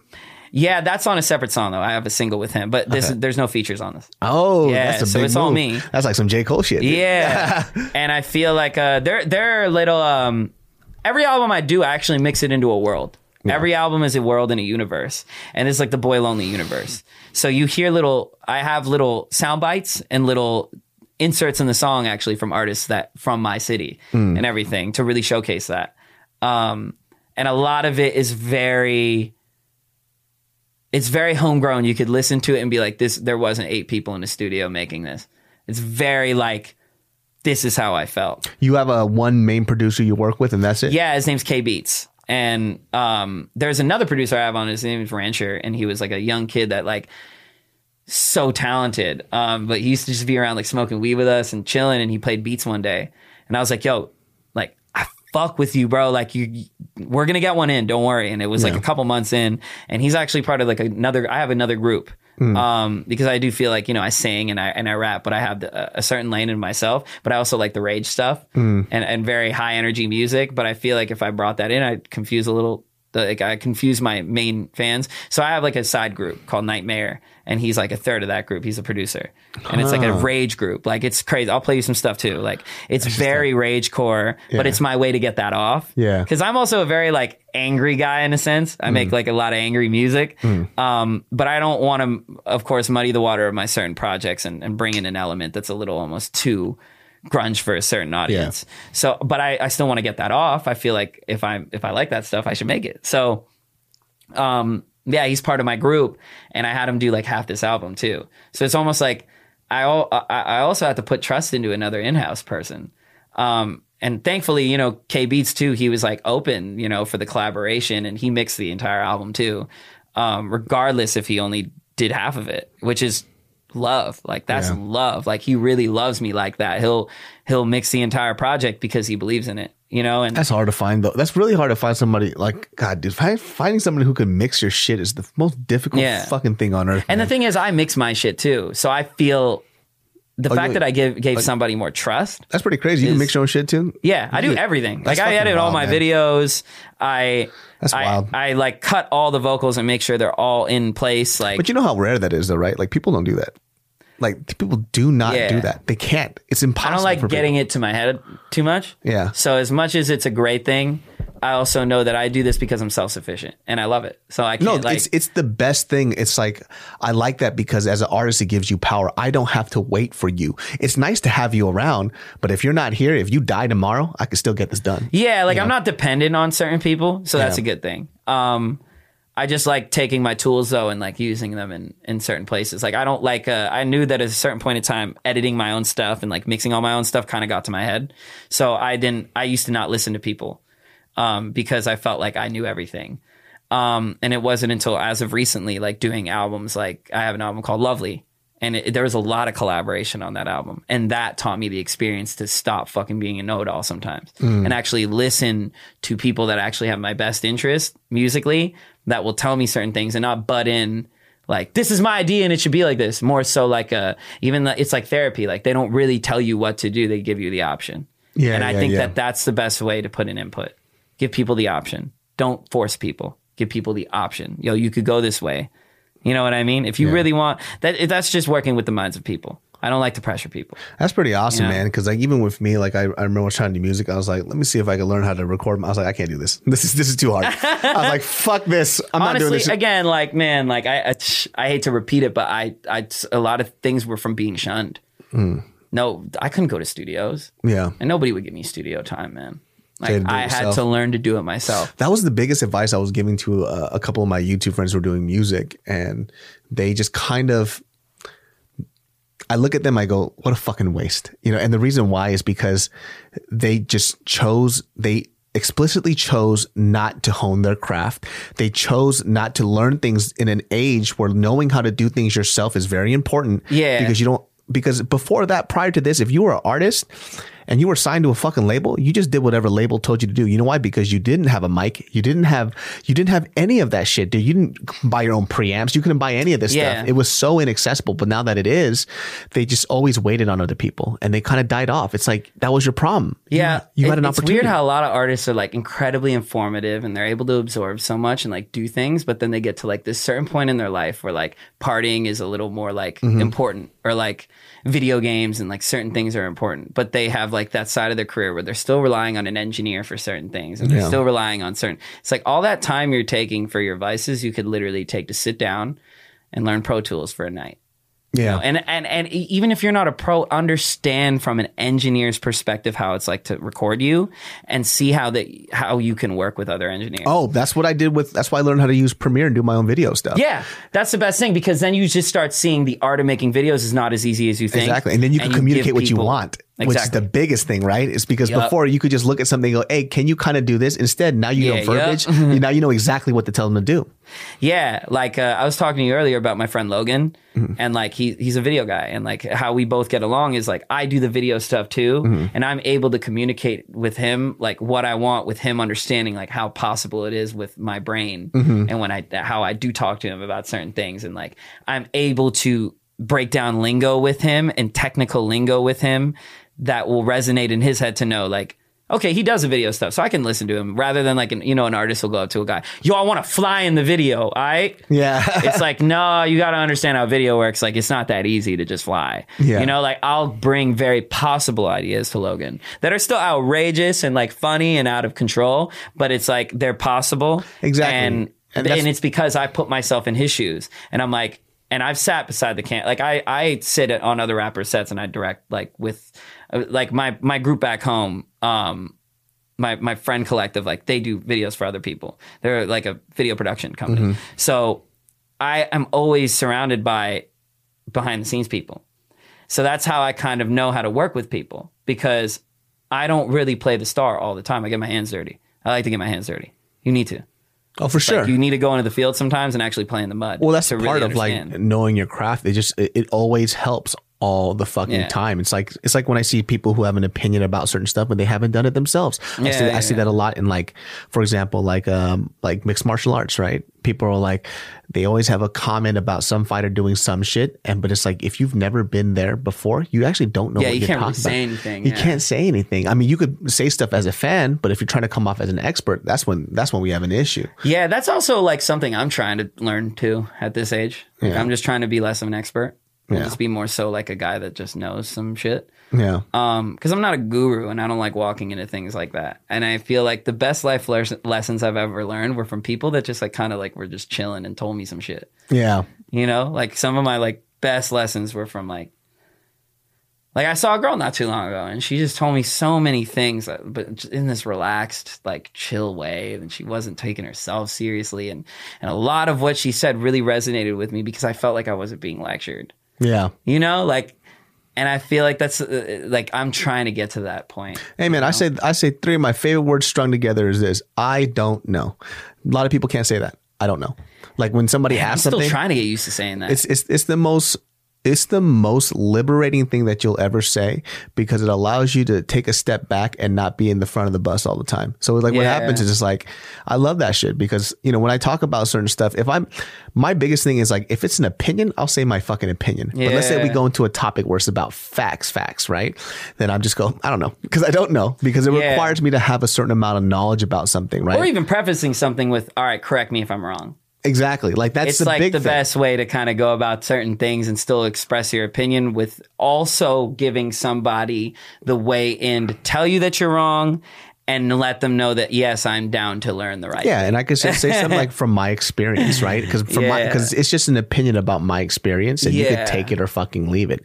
The problem is, it's like sometimes when people don't know things, they just start bullshitting out of their ass. It's like mm, that's not true. you know I mean? Just Yeah. just say you don't know, and when you don't know, just say you don't know. And circling back to like what we were talking about in the beginning too, it's like the people in my circle. I felt like they didn't know certain things and they were telling me like they Like really they knew, did and that's know. that's what fucks them up. and it clouded my perception as Mm-hmm. a young boy and a lot of it's like yo like i look at um it's like at the time too like i i i'd wanted to be in relationships and i was a really lonely kid mind you i'm i'm this kid from brampton ontario that Mm-hmm. moved now to new york city and it's like this city is bigger than me. I'm lonely as shit. My mom has cancer, and I'm I just want to talk to a girl. And it's like everybody around me is like, "Fuck these bitches, man!" Like, yo, this work. you know what I'm saying? Yeah, yeah, like, yeah. and then you get a girl, and it's like, "I'm happy with a girl," and they're like, "Gay," and it's like, "Fuck, dude." Yeah. Like, you know what I mean? Um, I look at shit now, and it's like those people didn't really know. They thought they knew to tell a kid to always like the message was there. Like, yo, yeah, the, you like these girls and everything, but yo, you know the real mission. You have an advance and you have this deal. It's kind of pressuring, you know, don't go off and waste your time, man.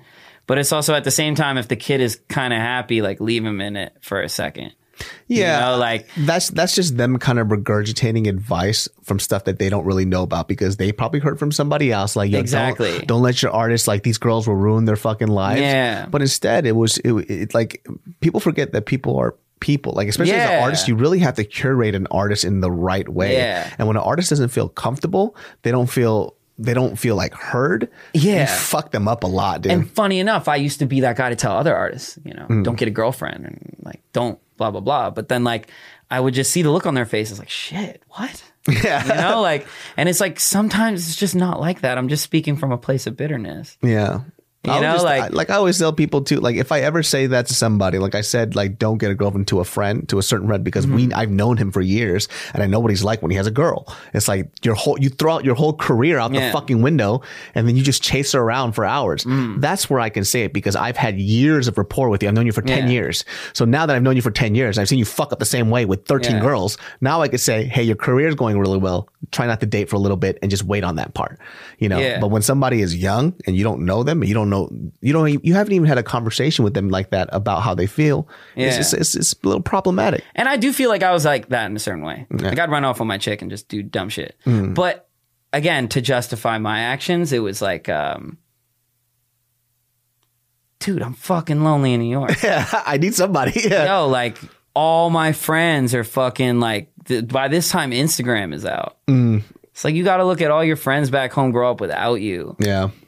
and who are you talking to? Like everybody born in '86. Yeah. It's like, yo, you, I don't have anybody to relate to. All the problems I'm hearing are these grown ass problems. Like I want to, I want to hear my friend talk about like, yo, I couldn't fuck this bitch at a party. I got a little too drunk. Like I never heard any of that stuff. Hmm. You know what I mean? Like it was always a professional, grown environment with like grown ass shit and like bougie dinners and and again, like these kids think that that's the life. It really fucking isn't, man yeah.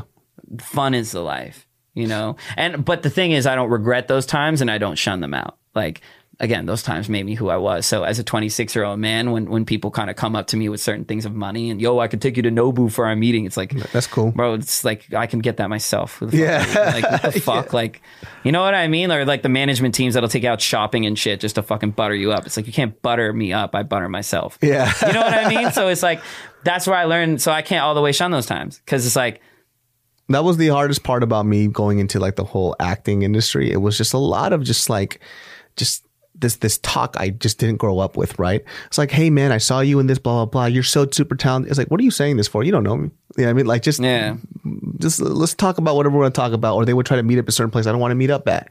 Like, let's go to this like fancy Hollywood. I don't need to do that. yeah, that's how I am with label meetings, man. Yeah, like, I, dude, I used to fucking like, I used to fucking go into the bathroom and like straighten my jacket out. Fuck, man, let's do this shit. And like fucking go into the meeting and like play records and act like I was like relaxed.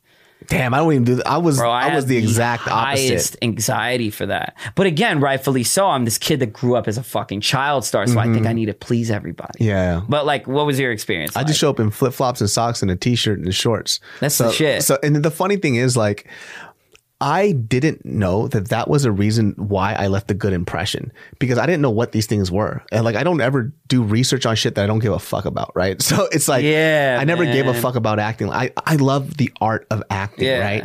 But my mission was never to be like you, where you have this dream of being this great musician. I didn't have that for acting. I just want to see if I could do it.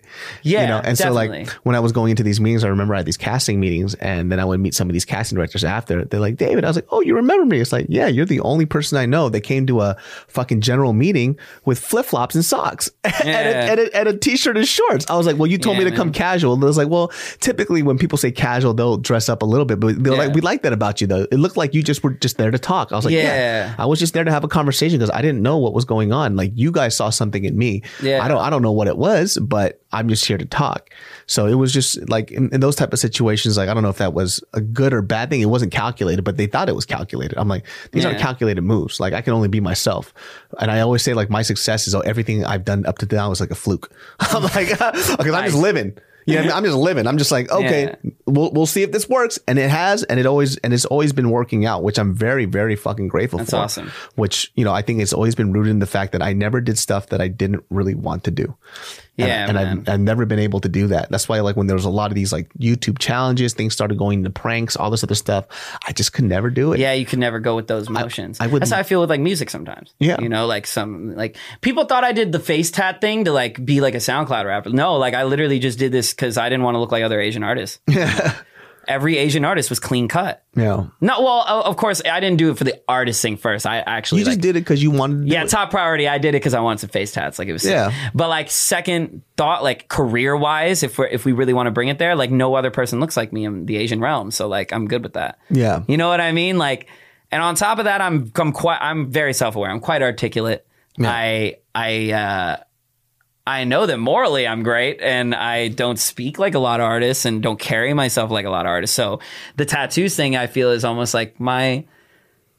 I, I wear my scars on myself. You know, I have a little edge to myself because I actually been through the shit that I say I've been through. So I don't like I didn't ever think it was like uh you know, I got to be gangster for people or like, you know what I mean? Like I need to be this, that, and the third. I just did it because I, I, I wanted to.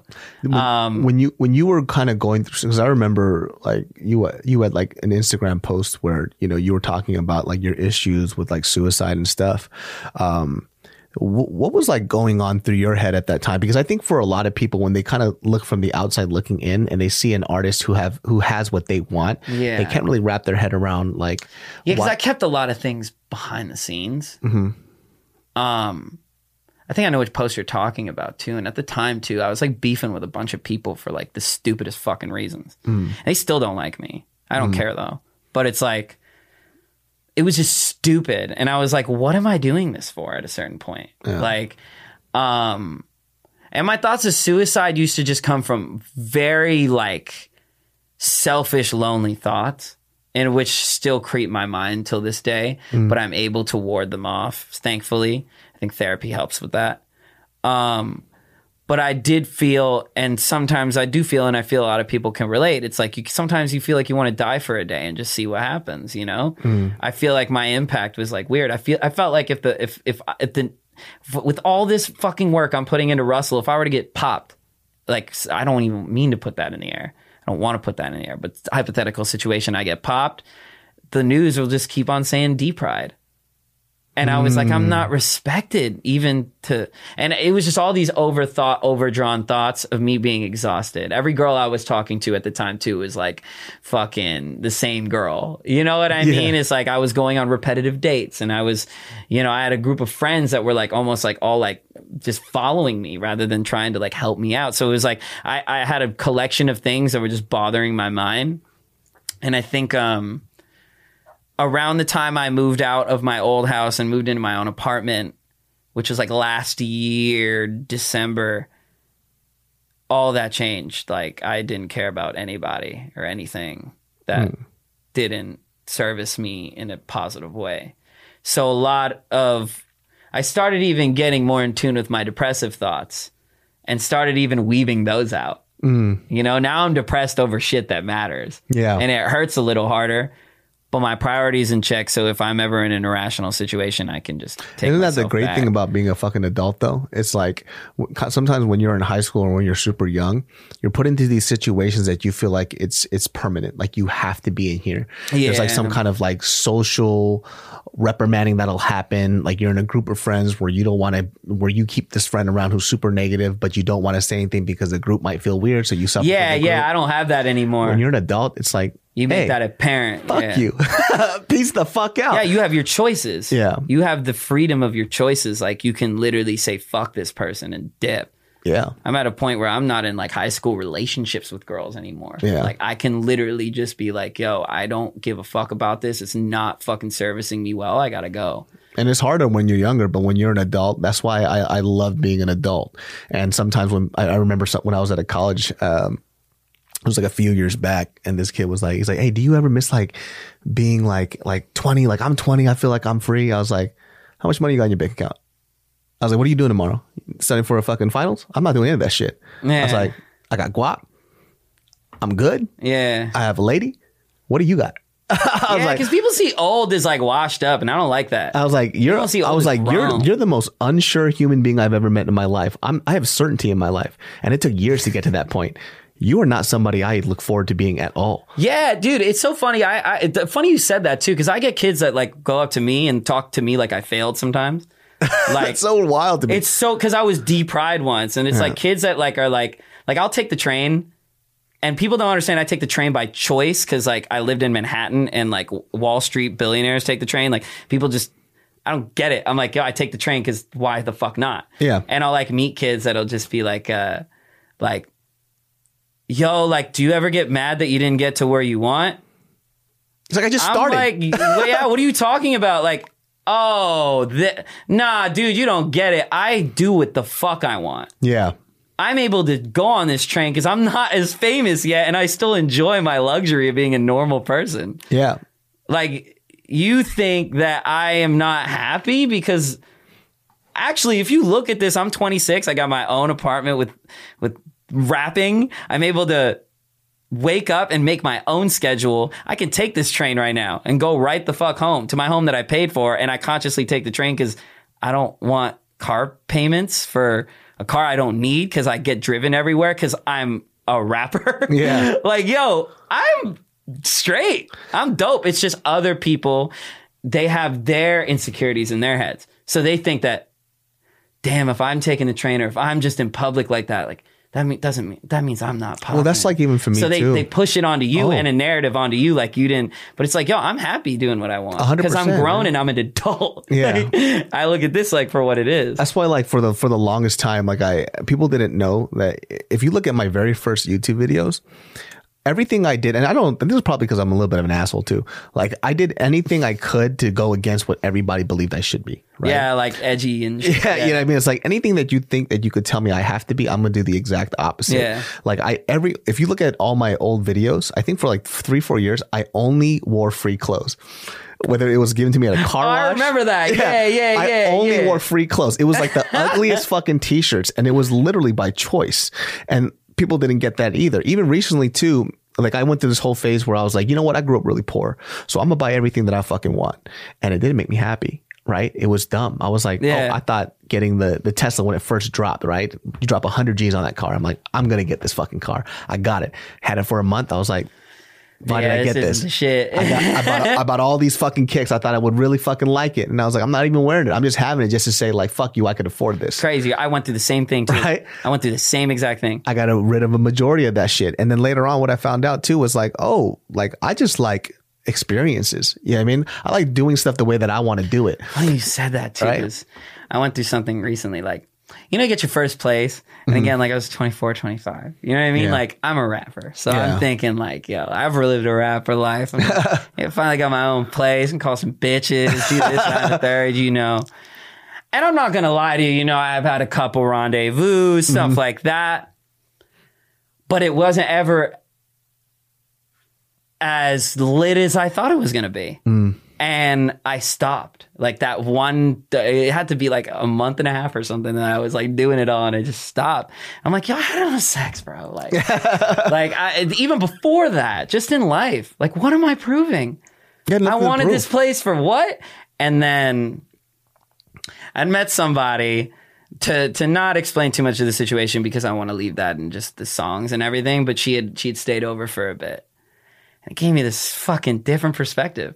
I Hmm. was like, oh fuck, like shit, I'm waking up with somebody today. This is sick. What? Yeah. like this is great. Like I had to cry when she left and everything. I was like, wow. My whole perception of living alone and getting a place and finally adulting was like freedom and thinking that this and it- but like, nah, I just I made a home. And Yeah. my experience for making this home is incredible. And like I thought I'd get an experience from different girls every night and being like a bachelor and blah blah. But I got experience from a real life situation where somebody actually cared about me and came into my home Yeah. and treated it with respect as much as I did.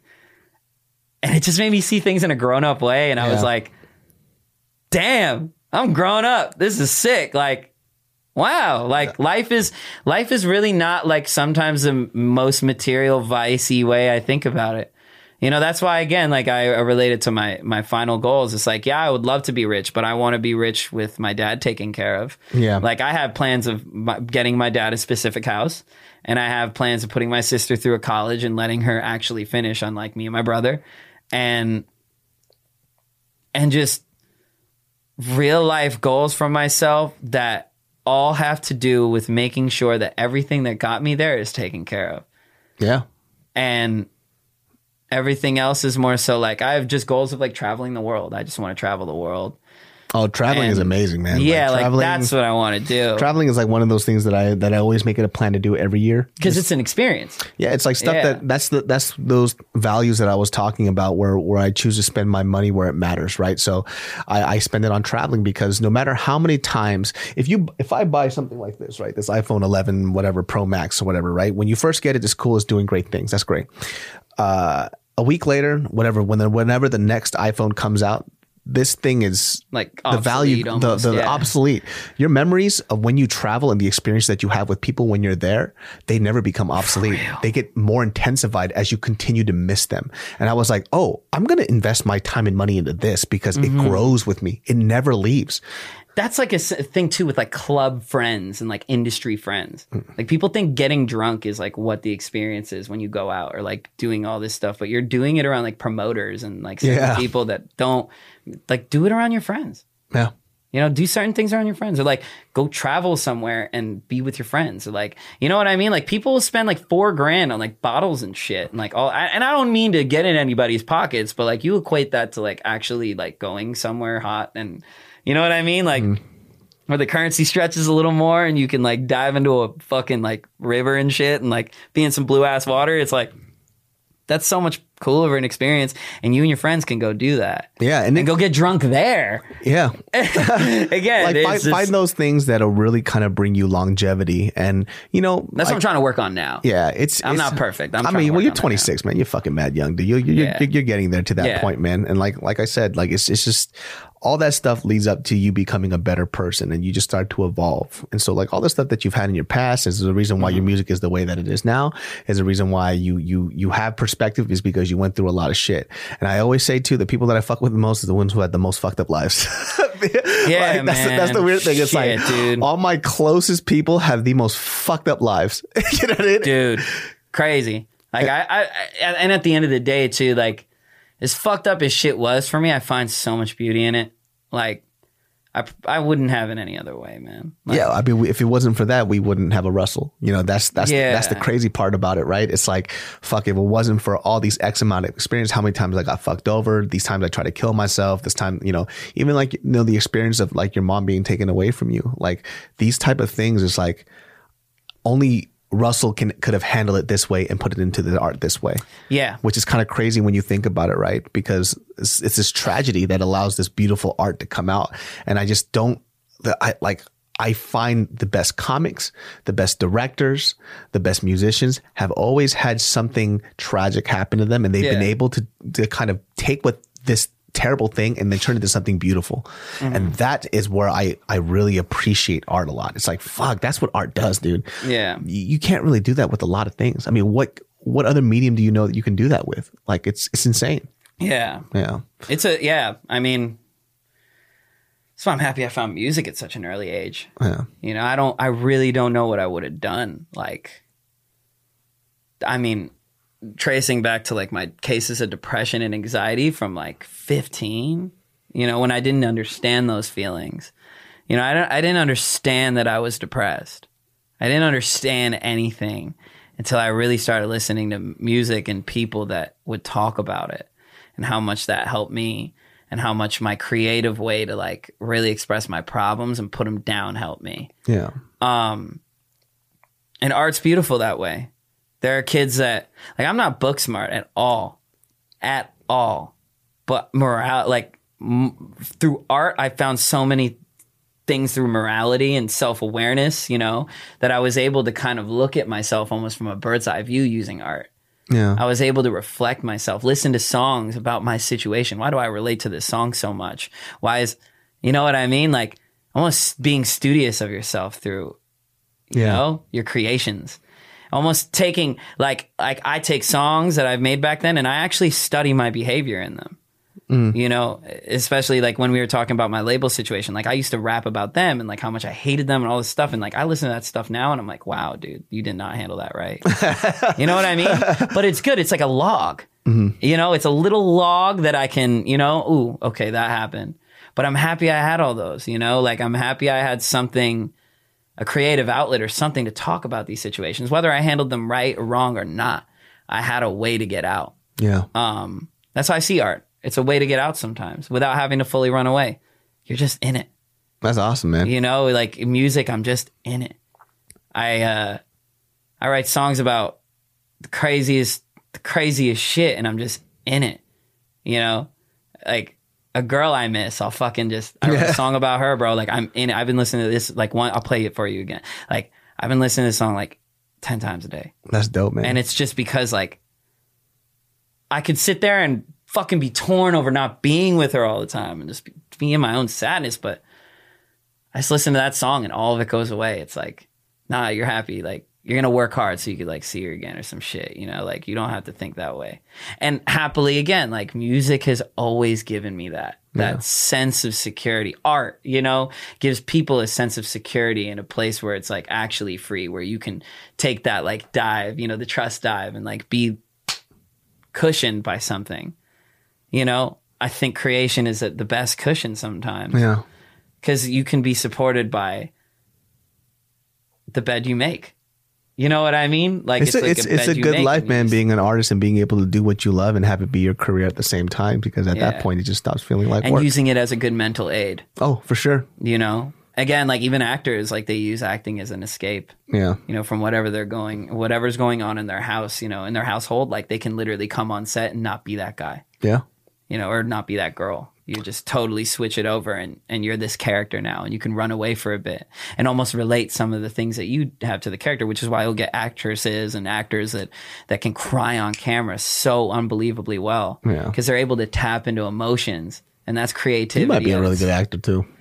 I want to be. I have plans for it. I actually have plans to want to be like in certain indie movies and I want to grab think you can certain do it. roles. I think you just you're a um, very in tuned person. So it's like Thank you. that's like one of those things that actors really need because I see a lot of people who want to be actors and I'm like, you don't even know what the fuck your feelings are, dude. Like how the fuck are you in order like, to get out of uh in order to play another character you need to really really be self-aware oh hyper self aware man? That's why that fucking movie that it was so hard because like I had to sit there for like fucking four months and just stew in this character. That shit made me lose my fucking mind. I shaved my head three months before the role was there. I just shaved it off. I was like, Big well, method acting and all that yeah, So I just had to sit there and just and then fucking just simmer in that shit. Yeah. That shit made me lose my mind. Like it's so funny too because like the character that I was playing had a lot of like internal angst. It was like that that character that uh it was like an Asian kid who wants to be a musician and he's just different, you know, Yeah. and he kind of grew up in a very hood ass area and then people don't expect these certain things. Uh-huh. I was stewing that shit. And then when I was on set, I was like this irritable human being. And I was like, oh fuck, this character's fucking me up. You know, I'm not an irritable person. Like I'm usually really happy and jolly. get sucked in a little too hard Yeah. And then like I got really pissed on set. I fucking smashed the chair. I, was, I was like, oh, I to take a step back. I'm like, uh, this is not very much like getting me. lost. I was like, oh. yeah. I was like, well, you know, the film came out great, but fuck, man, it's kind of hard when you have to just go through these negative thoughts all the time. Constantly. Yep. Over and over. Pressure can get you there too. oh, for sure. You know what I mean? Pressure can really make you do your job for the wrong reasons. Yeah. That's why I just try to keep myself less pressured with things. Yeah. It's always good to kind of just give yourself the floor when you're creative too. Like, you know I mean, for what? you- I have the floor to do whatever I want, you know? I mean, before we sign out, I mean, okay, so the album's coming out February 15th, right? Um, what else should people be looking forward to? other than the rest of my career, um, I have a lot of things. I want to showcase a lot of myself this year. So I have, um, after this rap project, I really wanted to, I really wanted to like really get to people in a way where like they know that I can do more, but this is what I'll give them right now. I like to pace everything out. I don't like to give everything at once. That's not how I am as a human being with anything. Um, I give things to you like they're already complete, but that's just because I'm good and I know how to make things that sound complete. But I'm always going to come with quality. Yeah. And I want to come out with another R&B project, um, but do R&B my way. Um, everything's to be my way. I really want to show people that I can do things my way this year. So that way, uh, a little more videos and video production. I really want to jump on um, making my merch line, the, like you know, a great I, I really do feel like I make some fun looking clothes, and I just want to keep that up and keep like the good work up. Um, and I I really look forward to all that stuff because, funny enough, I'm getting more eyes on me now than I've ever had in my career. Um, so there's no wonder, like there's no, I, I never know where this is gonna take me. So I'm just playing it as it goes in a good way. Like I didn't even know it was gonna be here, you know. So it's. uh Hey, man, it all works out at the end, man. yeah, I have a lot of good things planned. So I'm just, you know, as big as they are to me, I just want to make sure that they're a little paced out and good. And I want to, uh, I definitely want to walk through with it with my audience instead of here, have a, a billion expectations. Yeah, yeah, No. I'm going to walk you through this. I'm a rapper. Here's some singing stuff. Here's some acting stuff. Here's some clothes. I'm just going to show you guys. Like, this is everything that I do, and I don't have to brag about it. I don't have to come up here and, you know, fucking diss a billion people about it. I don't have to do anything. I'm going to do my best. Hey, man, I think you're on the right track. And yeah, that's what I got. Like, Yeah. literally my best coming up. Um, but Boy Lonely is, yo, like, for real, I really am sold to this album as a person. Um, and I feel like if anybody's gonna listen to a project that should like that wants to get to know me, know me, definitely listen to that one. Um, and I feel like it'll kick off a lot of good feelings about me, and then you'll want to retrack and see Cool. things. Yeah. Um, and yeah, I just uh, I have this thing with Tim coming up soon. It's a nice little single. I, heard felt it. like he needed. Yeah. Do you like it? Yeah, so Tim Tim hit me up and he was like, "Hey, what do you think about this, this, and that?" He was asking me for a couple opinions on the stuff. I was like, "This dope is catchy as fuck." Yeah, I wanted to give Tim a song that because I sent him a song before and it was very like niche and like Mm-hmm. us two being goofy on the song, but like perverted lines and shit. Yeah. But I was like, man, I I I really feel like you should have a hit. Yeah. Like you're that guy to me. Like Yeah. you're that guy to like be on record, like fun, cool records like this, and like talk like how you do on every record. Like, Yeah. I want to hear you be like this, kind of. In my head, that's how like I I really envisioned Tim to be on a record. Like Yeah.